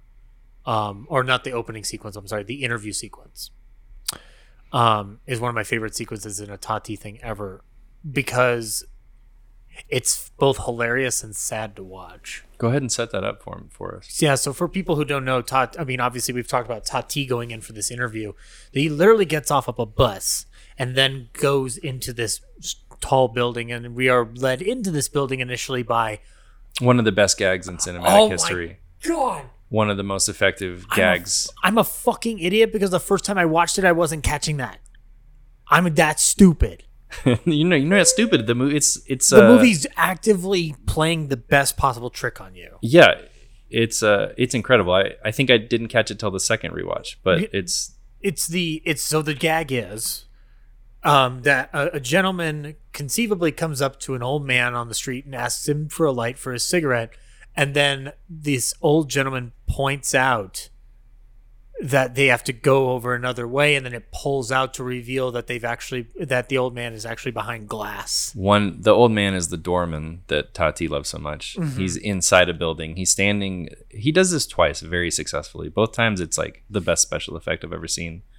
Um, and it's just playing on the idea that glass is transparent and you can't tell when this boundary is.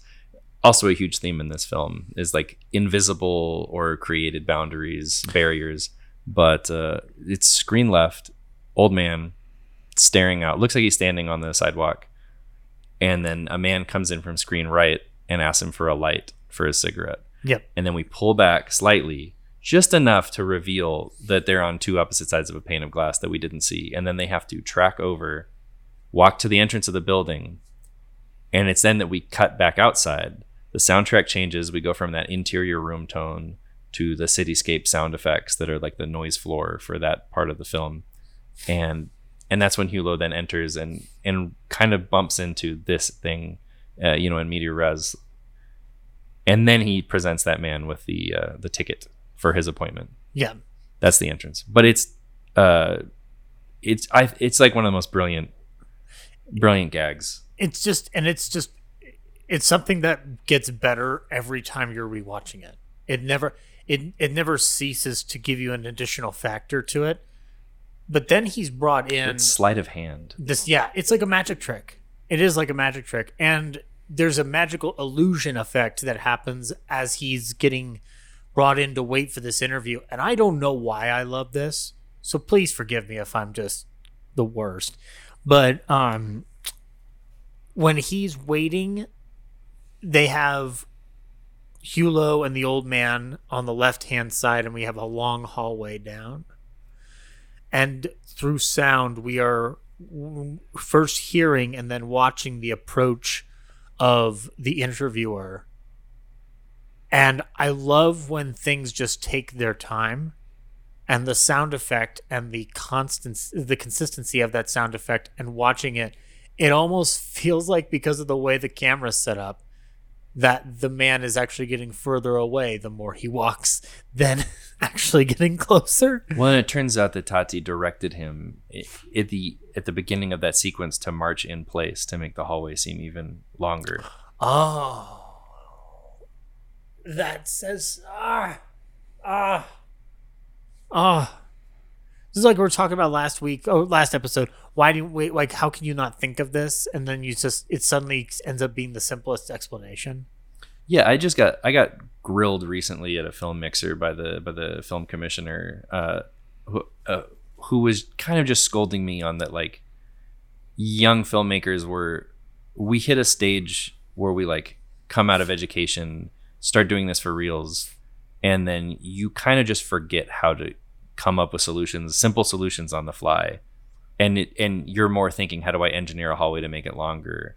And you're forgetting like I could just have a guy march in place for a while and then take progressively larger steps as he gets closer Yeah. to cheat this. But he kind of was just more or less dragging me a bit for not being uh, not taking creative cheats when I could, right. you know. But these are things that Tati thrives on because he's.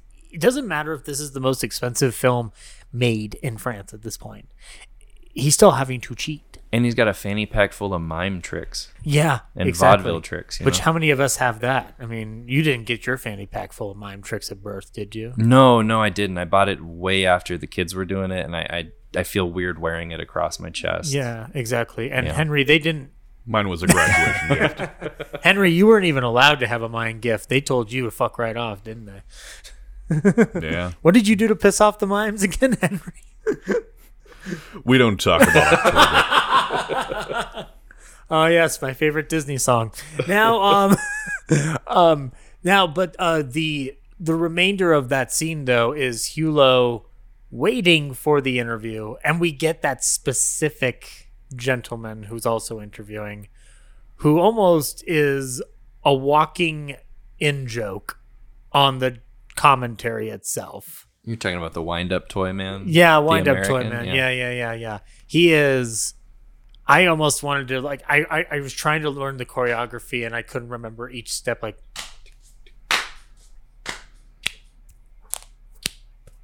you know, like that. Like, yes, exactly. It's it's kind of like watching the, somebody do the robot, but not doing it ironically. Yeah, he's like a series of affects Mm-hmm. just stuffed into a like a weird golem. it, yeah, it's it's very bizarre, and it's not helped by the fact that they're all sitting in these fucking lovely chairs. I couldn't find out. Did anybody here manage to find out how the fuck they kept that that those chairs to uh, uh, chairs deflated for longer than a second? because when he's sitting down in the first chair prior to that guy coming in, he's he pushes down on the head of it, and it's down for a minute and then goes up. There's a beat. I assumed they invented a new chair for this movie. I thought either that or there's a very, very thin wire pulling it up after it's pushed down all the way. But like it was just one of those things where I'm just like, this is this is just a cartoon. This is just a fucking cartoon. So that's a weird. I mean, and it does. There's like so much Doug Jones in this in so many ways. Mm-hmm. But like, uh, that was a thing that I didn't. I sought this movie out because I, my grandparents had showed me, uh, I think Holiday or maybe Mon Oncle, and um, I, I get my own origin story confused all the time. just like Batman. It's it's like the uh, yeah the multiverse thing now. I The just crook once had a gun, but then he didn't have a gun, and then he had all the guns. um and yeah and my dad's like oh great. Well one you know eventually you got to see playtime because that's that movie's incredible. The chairs like he just threw off the chairs Mhm. and then sighed and walked away. And, and then i remember watching it and just being like huh the chairs. Cut to like the fifth time i've seen this movie i'm i'm that maniac who's just screaming. Like i have like a like a sign that i carry outside of city hall that just says the chairs on it the film conditioner's going down there, going like, "What the fuck is he babbling about now?" it was the chairs Surely, um, get security out there immediately. yeah, the gentleman in the uh, in the fedora and the raincoat and the umbrella holding up the sign. Um, now, um, but um, I think, and and also the the cubicle maze, which I think is the most predominant. Like, it's the most one of the most famous images from this film when you're selling this film. and it was cut from the film yeah. What the fuck? But why? Because it's such a lovely, lonely, depressing maze. Like it's it's like the game Mousetrap if it were sad, mm-hmm. and because you like the my favorite moment of that is is like you're seeing all this stuff in the foreground, this formal business stuff, and you look at Hulot, and I can just imagine Hulot looking sad like with a tear rolling down his cheek, going like, "I guess I'll just wait here, right here, just wait for somebody to come and interview me for a job that my brother-in-law clearly wanted, so that I could be even more of a hero to my nephew." one one do you want to cough again? No, okay. Uh one of sorry. one of the historians on the on the criterion describes this whole sequence as um, playing on a comedy of corporeal absence which i i chewed on for a while on the drive over here. I think that's why i drove to the wrong location because i was like chewing on so many phrases that uh, no one can turn a phrase like the french especially ta- when talking about film. Uh, my wife like rolled her eyes and left the room at one point. She's like they were talking about uh, how TVs are for receiving and projectors are for uh, you know displaying, and she just like Jesus fucking Christ, and like walked stormed out of the room like It's a movie. she's like nobody saw that, and I'm like well you know Stop looking into Endgame too much, Sterling. Um, but uh, honestly, the idea of it being a comedy of corporeal uh, absence, I think, unlocks a lot of why the sequences in the beginning are amusing gags that then feel like so haunting and, and unsettling at the same time. It's the reflections, it's the weird way that someone is in this part of the frame and then has to walk over here to then become a disembodied voice to come back over and like you know nobody is quite meeting on the same plane Mm-hmm. um, nobody's in the same room You know, Henry, I'm curious. Did did you have any moments in the film where you felt that kind of like haunted, haunted vibe attached to it? Because like it's it's something that I would imagine you're a little you, you've you've been far more perceptive about some of these things in the past with Um, stuff you brought to the real nerds table. N- not personally. I mean, I, there was never at any point in the film that I was like, "Oh," um, I was. It was that wasn't the reaction that I would probably give myself for the film. I can. well, I mean, there was that. Uh, you mean but, the jump uh, scare in the Other elevator than that, not not entirely from my perspective, anyway. Hmm. I had this uh, terrifying thought in the it's after Hulot supposedly leaves um, his buddy's apartment, and we go back to the apartment and just his buddy's settling in there, Schneider settling in there. Then he goes back and realizes that there's something at the door, and it's Hulot, and he doesn't know how to get out of the lobby. That was terrifying. Like it was like sh- it's it's weird because the composition of it is something that I would now see in a horror movie with a smart house. Like that was so fucking out of its mind. Like I almost felt like Jordan Peele made that shot for some reason.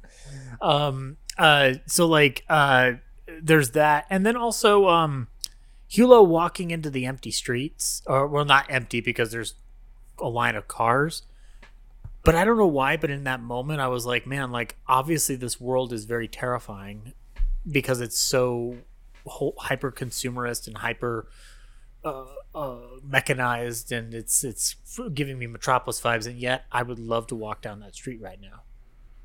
Like it's it's alluring while being terrifying all at once. yeah it's like um uh maybe ambrose bierce or algernon blackwood someone has a short story about a street just like a haunted street. Um and then i i think for blackwood it's the willows as well but it's that that horror of just nothing really happens in the story but like you're aware that there's some kind of like a paranormal sentience to it like everything that's gone into it to to make it up. There's there's an atmosphere that suggests to you suggests to you something could happen, but maybe your mind thinking something's going to happen is the real thing that's actually terrifying and not. yeah or just like we've all believed in something to the point that it's become real. Um even though it you know it's built out of like photo paper and and 2d cars. Uh, in a lot of ways I, I think what what is unsettling uh and i've thought about this in this film again on the drive over here but it was i saw this movie a long time ago. It hits in moments. There are things that hit that are unsettling in terms of just community being like subdivided and subdivided uh, and everybody being segmented to little rooms in buildings Right. uh, in these like sweeping open floor plans but then everybody's boxed in um, to these atmospheres that don't really seem to support life.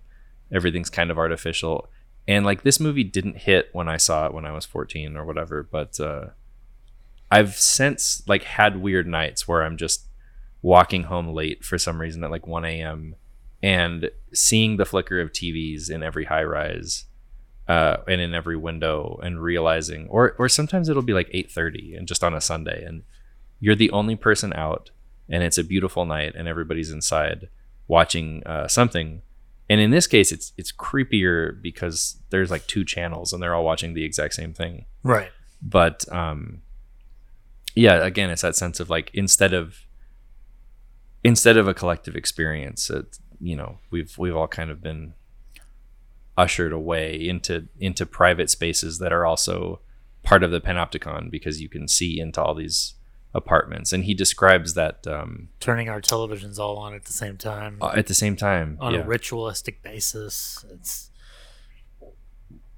it, it's a little haunting, and either Yeah. either I internalized this when I was 14 and have since like remembered that that kind of like weird haunting quality of it, or he's tapping into something that's so universal and so much part of the collective unconscious that uh, that I like re-experienced it later in a different world. Right.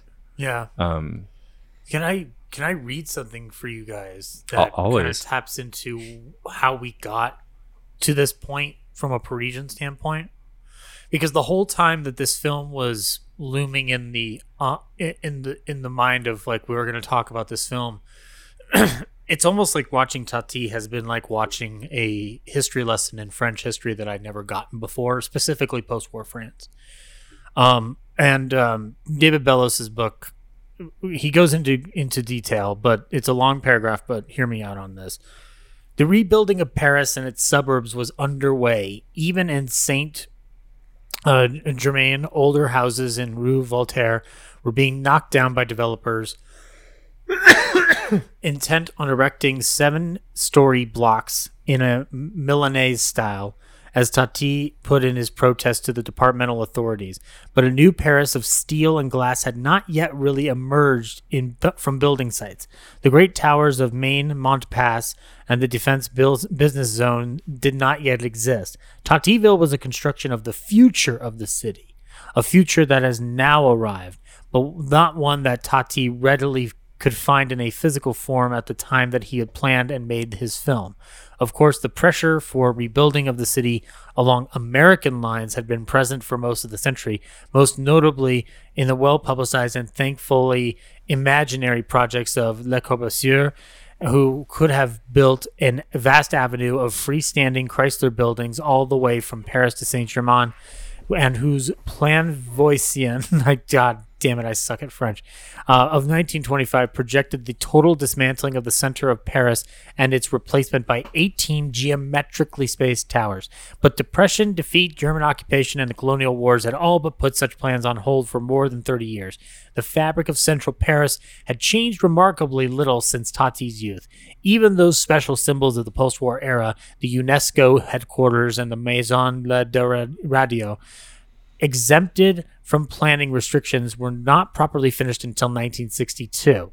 Since much of the urban fabric had deteriorated in the meantime and the accumulated pressures from modernization and expan- expansion were all greater as France grew more prosperous by the day, it was only in 1961 that building regulations were changed to allow high rise construction in the city itself, and it was several more years before large structures resembling that of the playtime sets actually appeared on the horizon. The science facility in Jussieu, the on site of on the site of the old Halle Alvin, for which Jacques Lagrange designed the floor mosaics, was begun in 1965. Tativille was complete by then and finished in 1967, more or less coinciding with the release of Tati's film.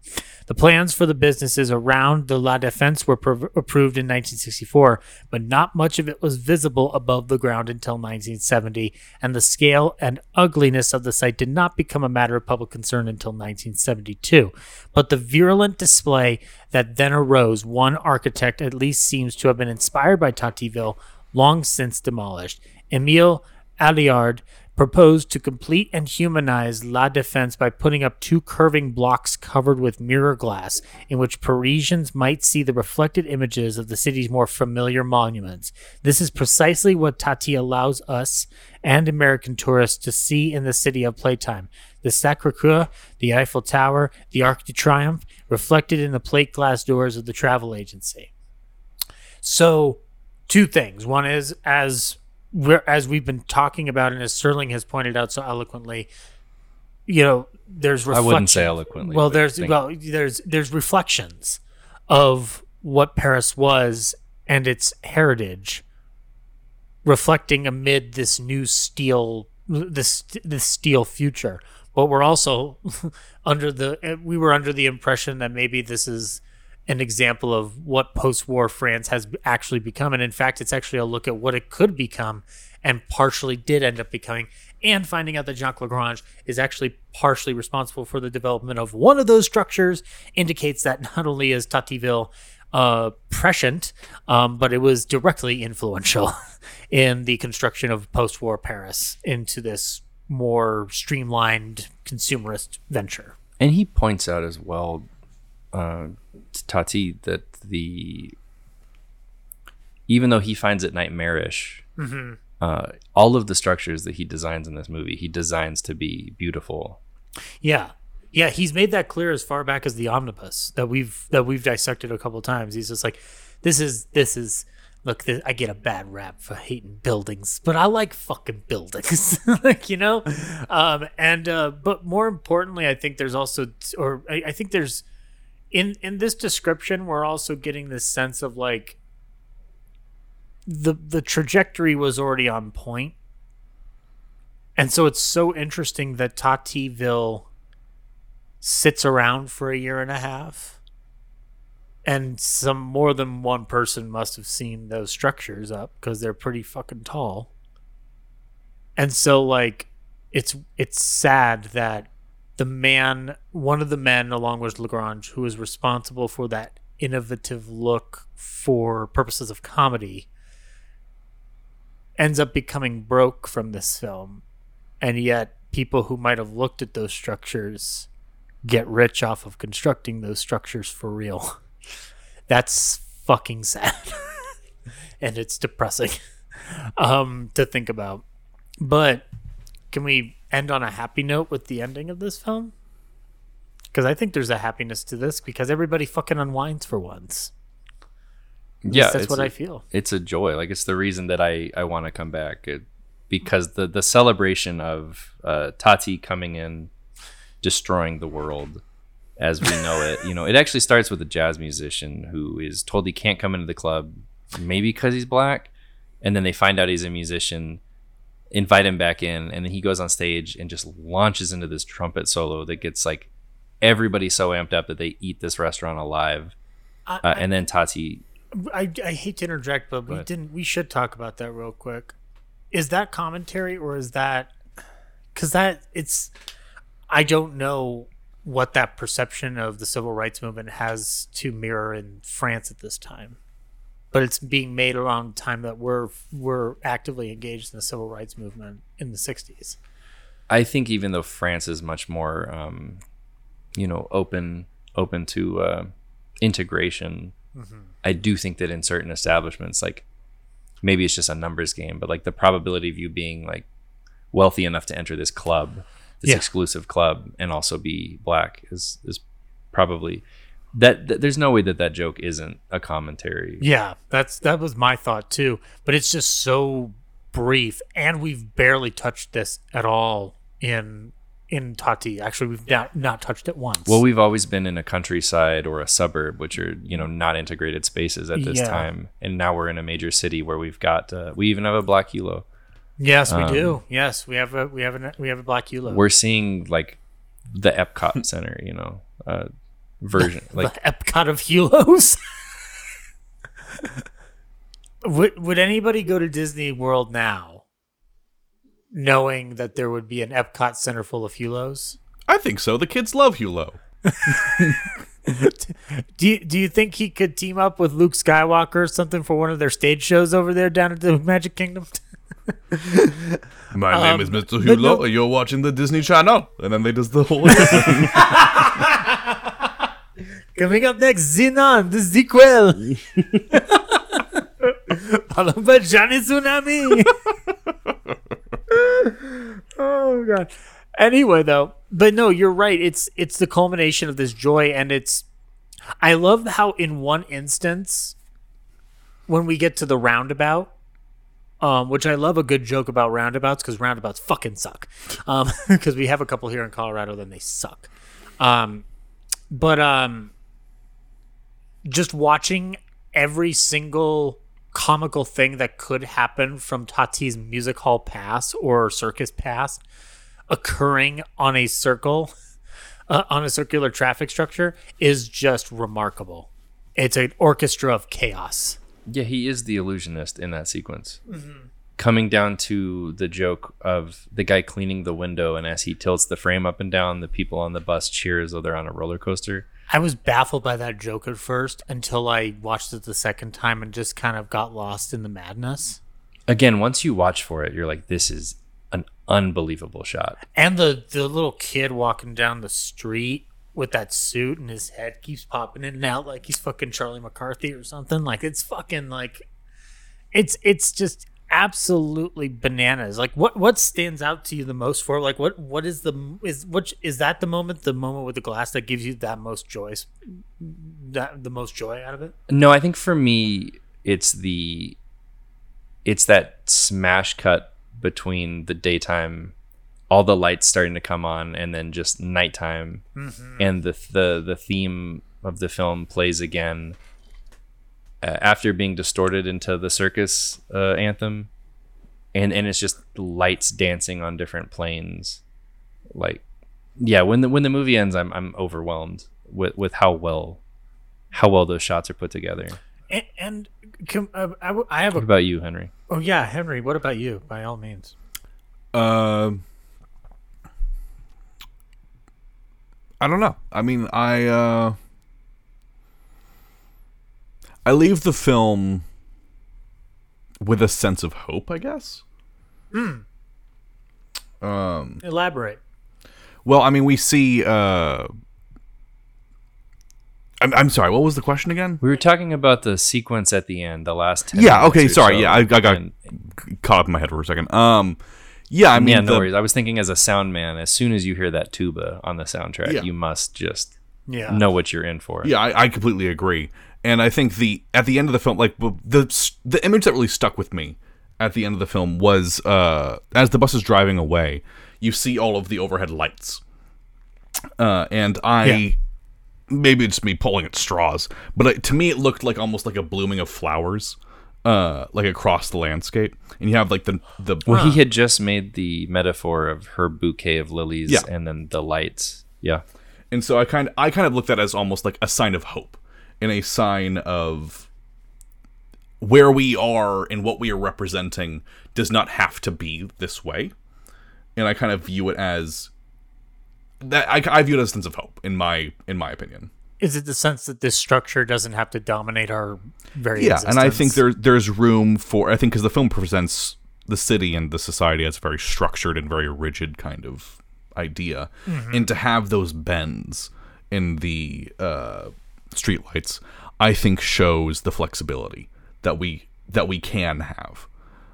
Could you could I could I propose a theory based off of that? Please do. because there's actually there's a scene before and Sterling maybe maybe you'll understand where I'm going with this. Um after they leave the club, we cut to the outside of the club and it's the break of dawn. And we've had a rollicking night. And when we go to the outside of the streets, people are stumbling home. And when I say stumble, I mean they're kind of walking naturally rather than rigidly or with purpose. It's almost like they've had a huge rager and they're now having a little bit of a hangover, and that hangover is allowing them to be human for once. Well, it's that like post orgasm bliss is is how I, yeah, I really feel like the the crescendo at the restaurant is this like big collective orgasm yeah. and then everybody's just the the after party like I think are you talking about the the men digging the hole The men in the sidewalk? well, the men digging the hole, but also the couple walking by and going like, "I love Paris at this time of the day." Like, uh, like, me too. yeah, it's Yeah. it's very much a. It's almost like the love. It's a love story about the city and its people falling in love with each other. Like the city, the the people of the city falling in love with the city. Or like the city becoming human through Yeah. the transformative act of dis- creative destruction. Exactly. Yeah. Because of that, it's lost. It, it's it's lost this metro- metropolis style rigidity run by the Moloch, and instead, it's it's become an actual vibrant area that can be both rigid but beautiful and unique all at once. It's almost like it's it it it got sober and became human again as opposed to when it was drunk it was just operating off of a stillness and like what it perceives to be human. But then once you clean up you realize it's actually this is how it's natural to to operate. It is interesting as well the shift in class focus following the nightclub scene. Like the city in the morning belongs to a working class individual, yeah. uh, and as as you know, everybody's stumbling home. Uh, the people that you know, the blue collar people have gotten up with the sun Yeah. and are getting to work digging holes or fixing pipes. And the movie really does center every scene after that on pipe fitters, uh, sewermen, taxi drivers.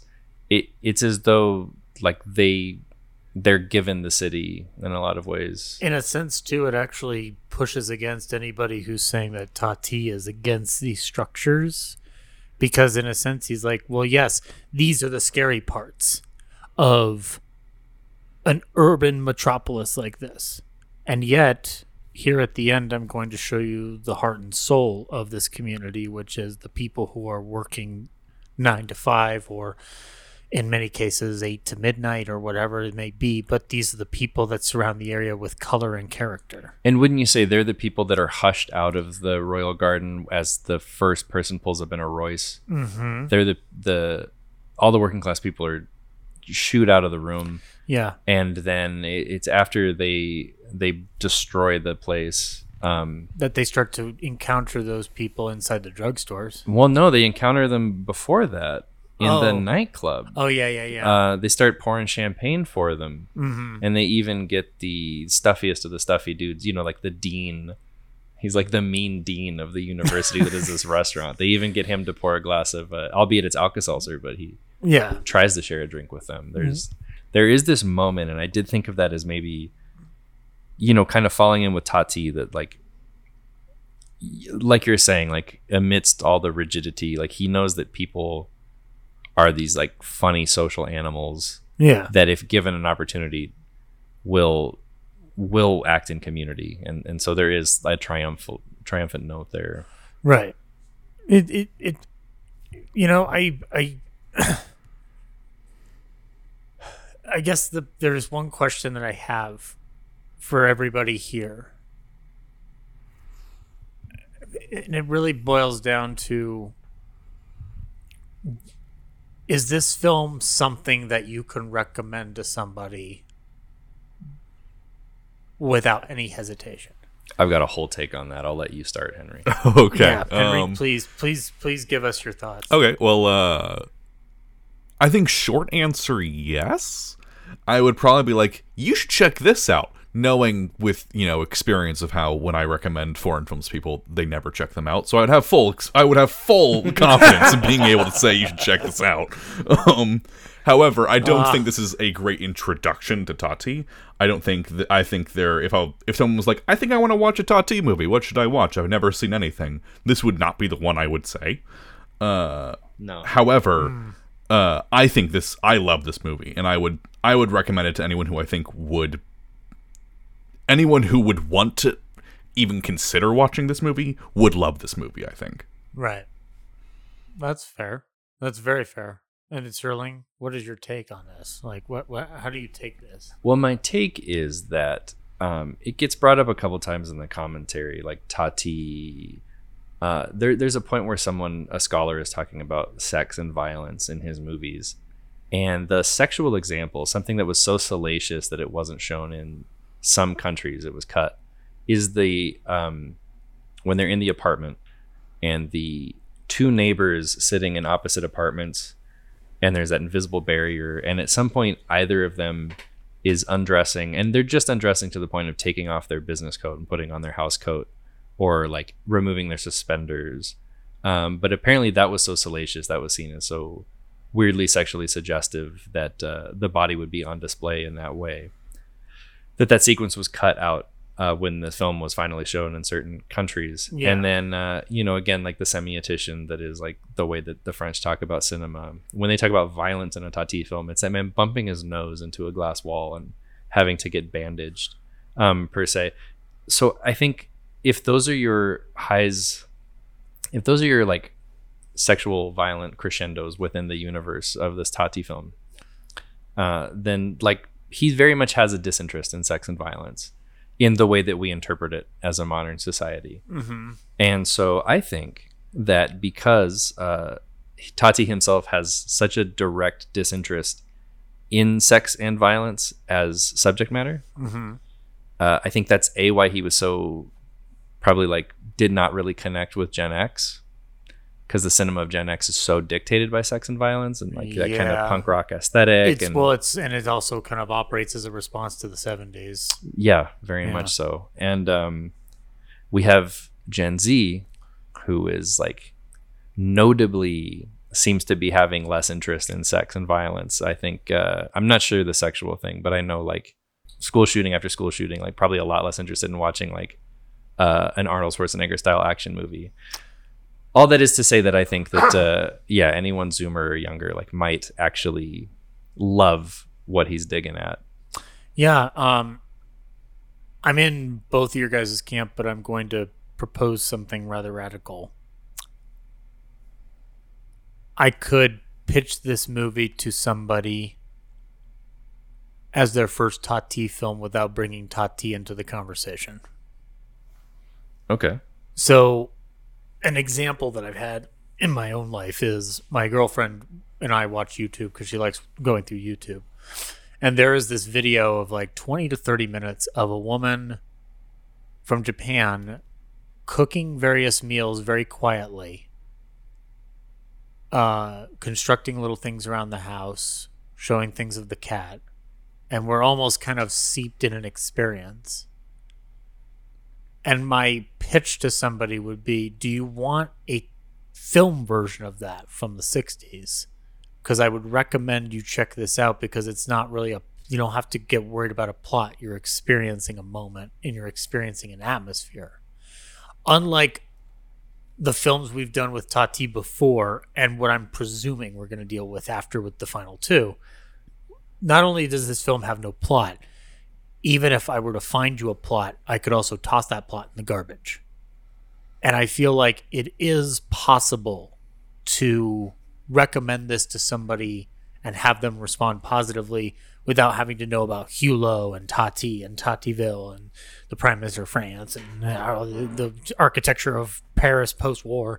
They don't need to know any of the things we've been talking about. In a sense, this podcast is just as pointless as the plot in Playtime. and yet, I could recommend this to somebody and be like, just watch, just watch this to get lost in a world like the way you like to get lost in the latest Zelda game that came out for Nintendo DS. This open environment, you could just exist in here. So yes, there's this guy in a trench coat walking around, but he's there to provide a little bit of chaos amid the rigidity, and you'll start to see it unfold. That's it. Don't have to like you you you you've got a rigid society upended by one clumsy fool. I don't need to tell you about the origins of Hulot. I don't need to tell you the origins of Tati as a mime. I just need to show you what this is. Um, if I was going to recommend this as a Tati film, I would no, I would say put this and Mon Oncle back to back. So like show Mon Oncle first and then show Playtime. But that's only under the auspices of a Tati experience, like what we're providing here right now. So like anybody who's been listening to this, hopefully you've watched the first three before you've gotten to this point because it's going to make the experience much more richer.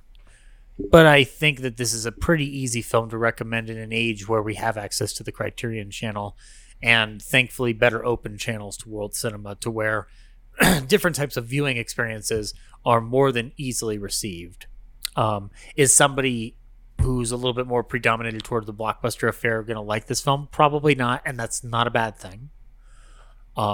Because there's an open world environment that exists for them mostly on Disney Plus, and that's totally cool. But over here on the Criterion channel and maybe wh- whatever distribution. TCM, I know like HBO. Yeah, exactly. TCM and HBO, they have access to these kind of films where they provide a different type of open world environment. Shout out Canopy as well, the library app. Yes, exactly. Canopy, um, which I have yet to use, but I saw that they started adding that to the library, and I'm like, that's incredible that they have access to this. It's great. I, I'm, I'm proud that they found a way to still exist in a world that might have made them irrelevant. Um, now, let's talk about the reception of this film because it is one of the things we also should talk about. We didn't really touch too much on, but it's uh, this film was made in 70 millimeter, which um, out of all the things that makes this film expensive, I feel like this is the one that you could have removed and would have saved you a ton of money. not not not the thing, but one of the key things. When he's describing shooting the entire restaurant sequence in 70 millimeter with one camera, mm-hmm. like the people in the audience, this is 72 San Francisco International Film Festival. They're like audible gasps on that soundtrack Yeah. because people just assume like obviously you had like a B and C camera rolling. He's mm-hmm. like, no, A cam. Yeah, it's that's. we can't experience it the way he experienced it because we haven't seen this film uh, projected in that format. But the Criterion, I would die to see this film on a on a big screen, even if it was just a 35 or digital print. But God Almighty, yeah, and this is the this is the f- interesting thing that I found, which sort of explains our confusion that we had in last episode regarding U.S. release. But oh the the distribution of this. yeah the Yeah. distribution of this because so but but to order to get to there let's start with this 70 millimeter element um, there is a site by the way in 70millimeter.com and they did a whole article about the restoration of playtime by jerome deschamps uh, translated from french by julie uh, theodore with paul rayton Thank you for turning me on to that. By the way, my life is richer now knowing this site exists. Thank you. It, it's it's remarkable. I was stunned. I it, it- the amazing thing that'll happen when you Google did Playtime release in the U.S. Um, Playtime, the only Jacques Tati movie shot for 70 millimeter release, uh, according to the website. The original 67 negative material was so worn and damaged by the that by the year 2000 it wasn't possible to make new copies without some restoration being done to it. Moreover, in 1979, because of financial troubles, Jacques Tati had been required to cut some parts of it against his will in order to tighten the runtime of the movie to under two hours. Uh, uh, this measure was imposed by financial partners. Indeed, after Playtime's production, Jacques Tati company, Jacques Tati's company had gone bankrupt. Spectravision, um, uh, sorry, uh, and all of his movies were confiscated until 1976. At the time, new financial partners allowed him to reverse that confiscation, but in the process, Tati lost most of his director's rights. The bankrupt nature of Playtime doesn't just affect the results of this movie, it results in the loss of the rights to everything. And his and his house. And his house. And his sister's inherited fortune. and his sister's inherited fortune. And frankly his reputation. Um, now the in terms of whether or not this film received a us release proved to be the most uh, it's not like it's I, it's so weird it's not a closely guarded secret but it's it's just kind of like it's so simple that nobody wanted to touch it I mean, I text you that when I when that bit of trivia hit. Yeah. And I was like, Zach, did you know about this? Like, yeah no yeah did the distrib did the distribution really pull out yeah and, and put a nail in this coffin? Like, They did. They did pull out. But it's almost seeming like based off of Bellos's book too that nobody was going to touch it no matter what, and that sucks because Spectra Films' hopes would have been placed firmly in U.S. hands because he had made a splash in the U.S. with Mon Oncle.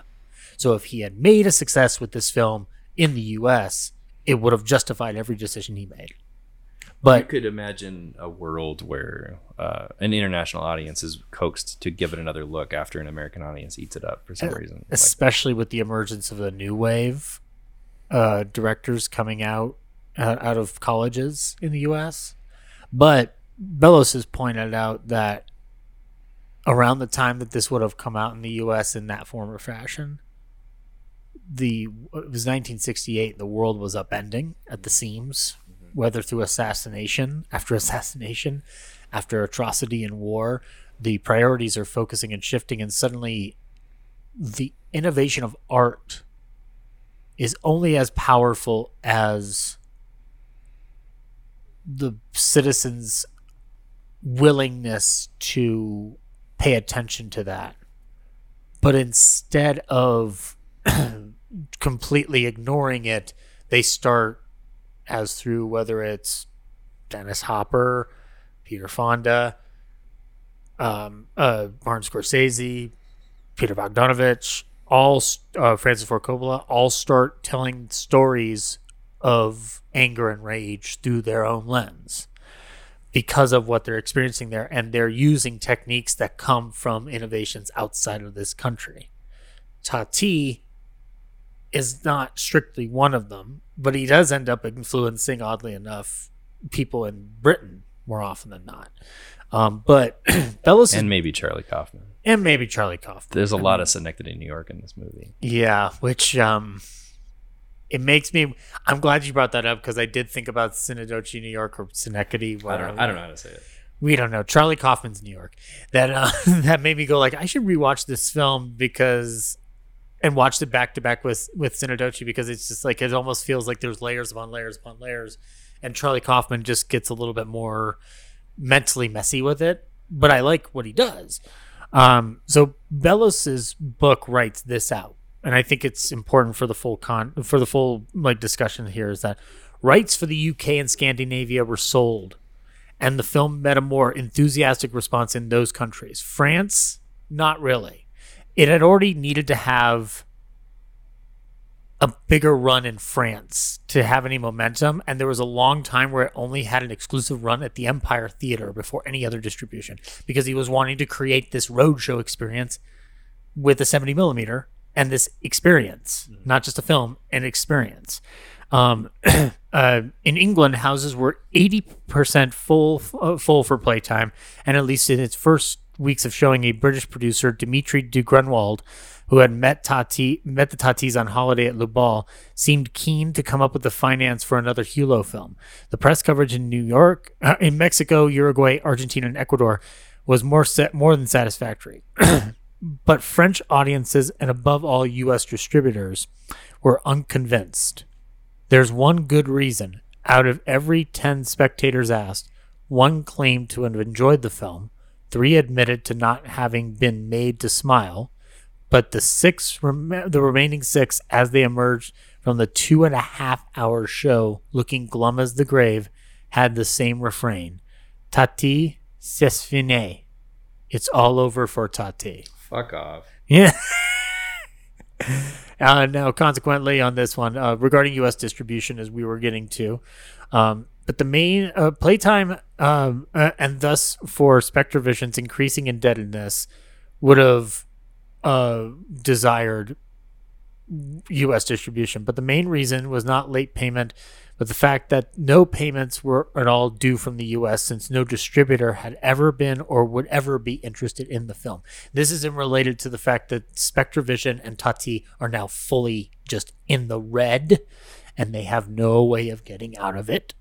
Um, uh, only American money could have saved Spectre Films from default, and it never came. It was not until the late until late 1970 that a copy had even found its way to the U.S.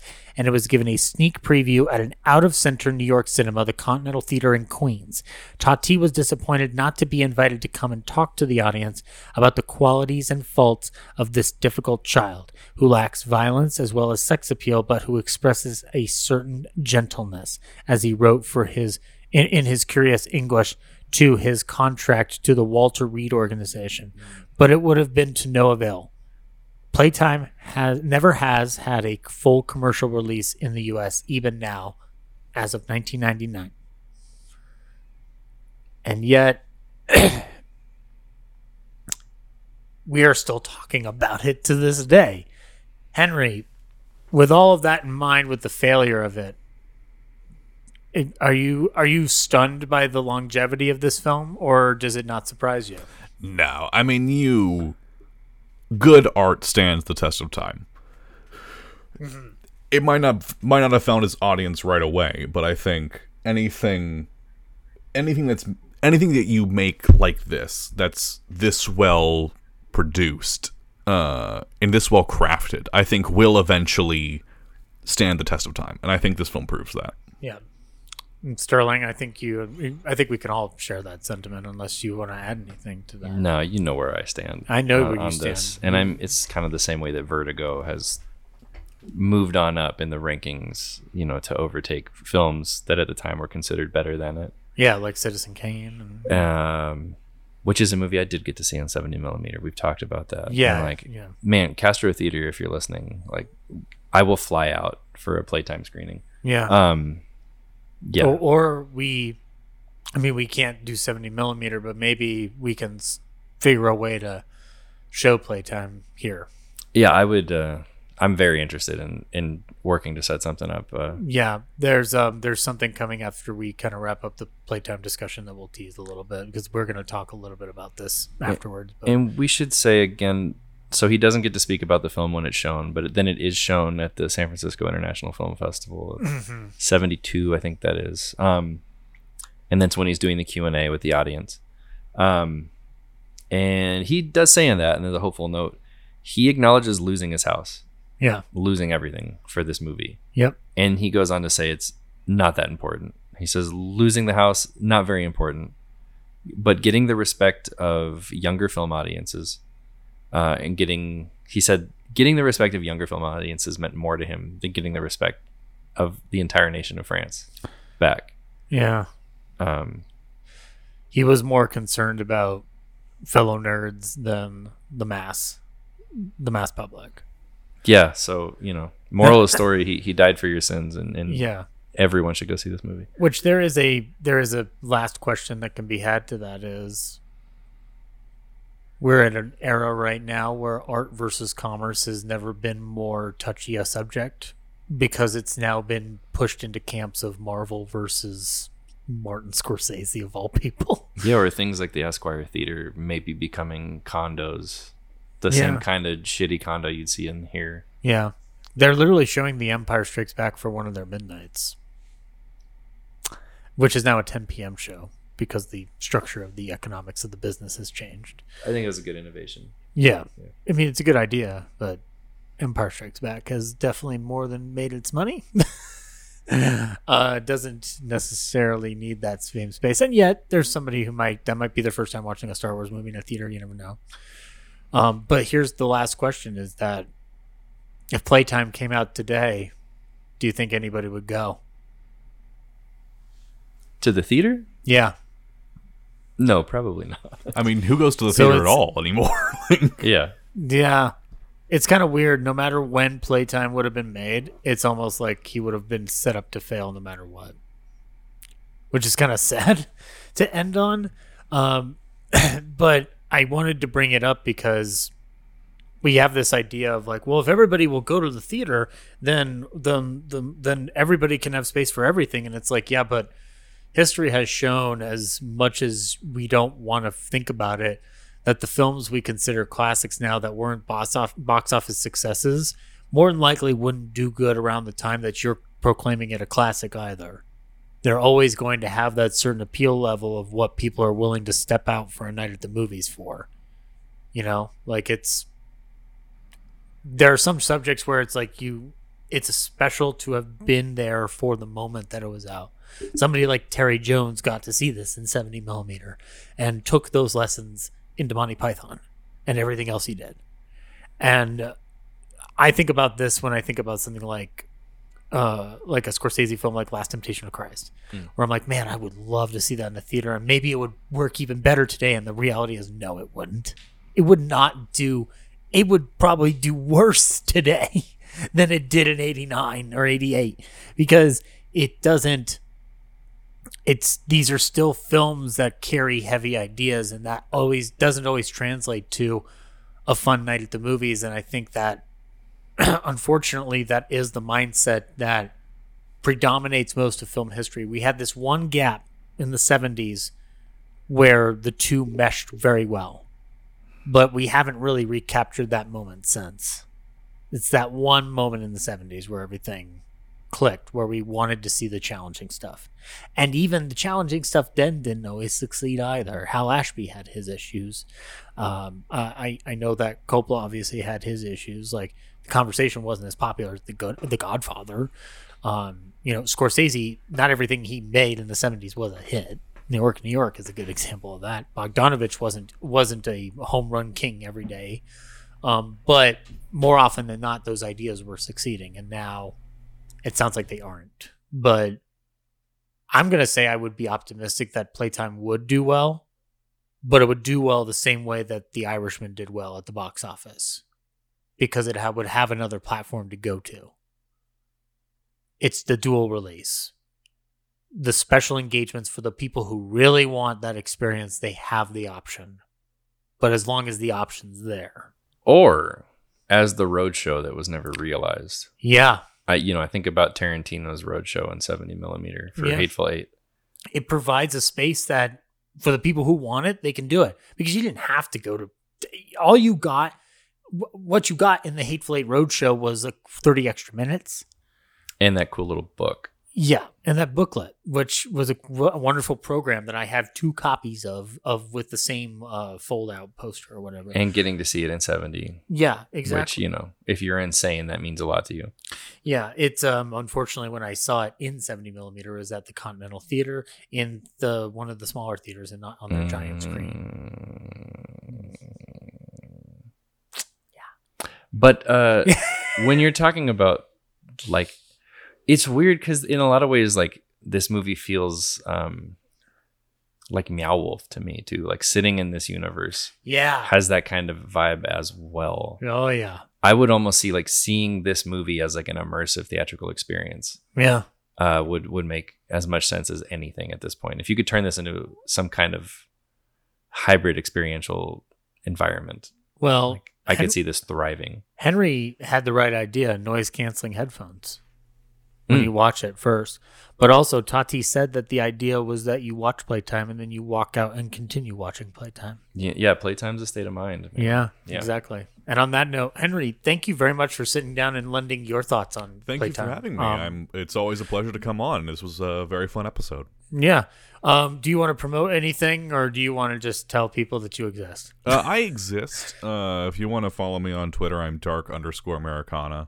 Uh, I got some screenplays over there that I'm trying to win awards with. Uh, and then if you want to uh, give me money, there's an alleyway near my house.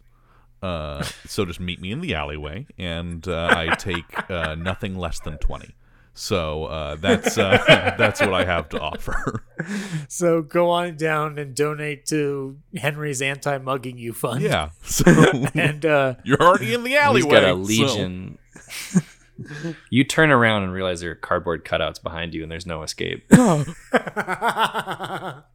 get him, Jerry, and then it's just a cardboard cutout named Jerry that just falls on you. and they all have uh, they all have the ability to use your card uh, on their phone, so you can't say you didn't have cash. When they try to break through a glass door, but the handle still stays up by that one doorman. we didn't talk about the doorman gag, but that doorman gag's fucking dope. Where he just keeps trying to hold it in place um, to I make mean- to seem like it make it seem like the the glass door is still there. If you want to do a series of deleted scenes, Oh, I have five extra minutes after Henry leaves. nice. Henry, it was great meeting you. Yeah, It was it was lovely being being in headphones with you. Yeah.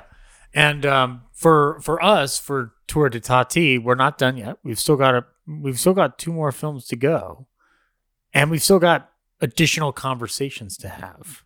Um, I know that we've uh, been we've been down the dark the dark path today, but there's optimism for the world of Tati. Um, and in a sense, I guess I've gotten the inkling that our final film discussion or film breakdown is actually going to be one that we'll probably find charming because it harkens back to something he was very, very lauded for when he started. Um, but also, um, uh, there were inklings last episode about talking about finding a way to screen Tati's work. And I do think that not only playtime is a is a huge possibility. That's something that could be done at one of our local theaters, but um, Sterling gets to hear this on the air for the first time. Is an idea of what if our final episode was on stage after showing everybody the shorts? Yeah, I would uh, I would shave for that. Yeah. That sounds awesome. Not only do you get to see Sterling cook without a mustache, but um, well, I, I meant I would shave my cheeks. Oh, No, you shave the mustache, cheeks, gotcha. mustache. Just like I would shave mine. Yeah, there you go. Um, so like that's an idea that's going to be pursued. Um, is doing the final episode by covering the short films where it all really started, where he learned how to hone the mime ability with the filmmaking ability, but also trying to figure out a way to do playtime. And I actually think that the uh, for for playtime it would be ideal at the same place that I'd want to do it for the shorts, which would be the Bug Theater. Love the Bug Theater. Yeah, and so I think that that's something that I want to pursue. No promises yet because nothing's been booked or even approached, but well, that's going to wrap it up on the next Tati talk. Uh, we will be going back to Hulot again because sometimes you just got to make that money. Hey, Tati, baby, I've got your money, and it's in the form of a movie called Traffic. That's where we're going to be talking about traffic. Um, uh, so stay tuned for that. Uh, stay tuned for more Tati talk, and stay tuned for updates on the stuff we just discussed. Um, but until next time, uh, good night. And um, remember, you're all just deep down just a cardboard cutout in the background of Tati's life. The cowlicks of society will not be tamed. Life will find a way. Go destroy a restaurant. Do it for your boy. Do it. Good night. Good.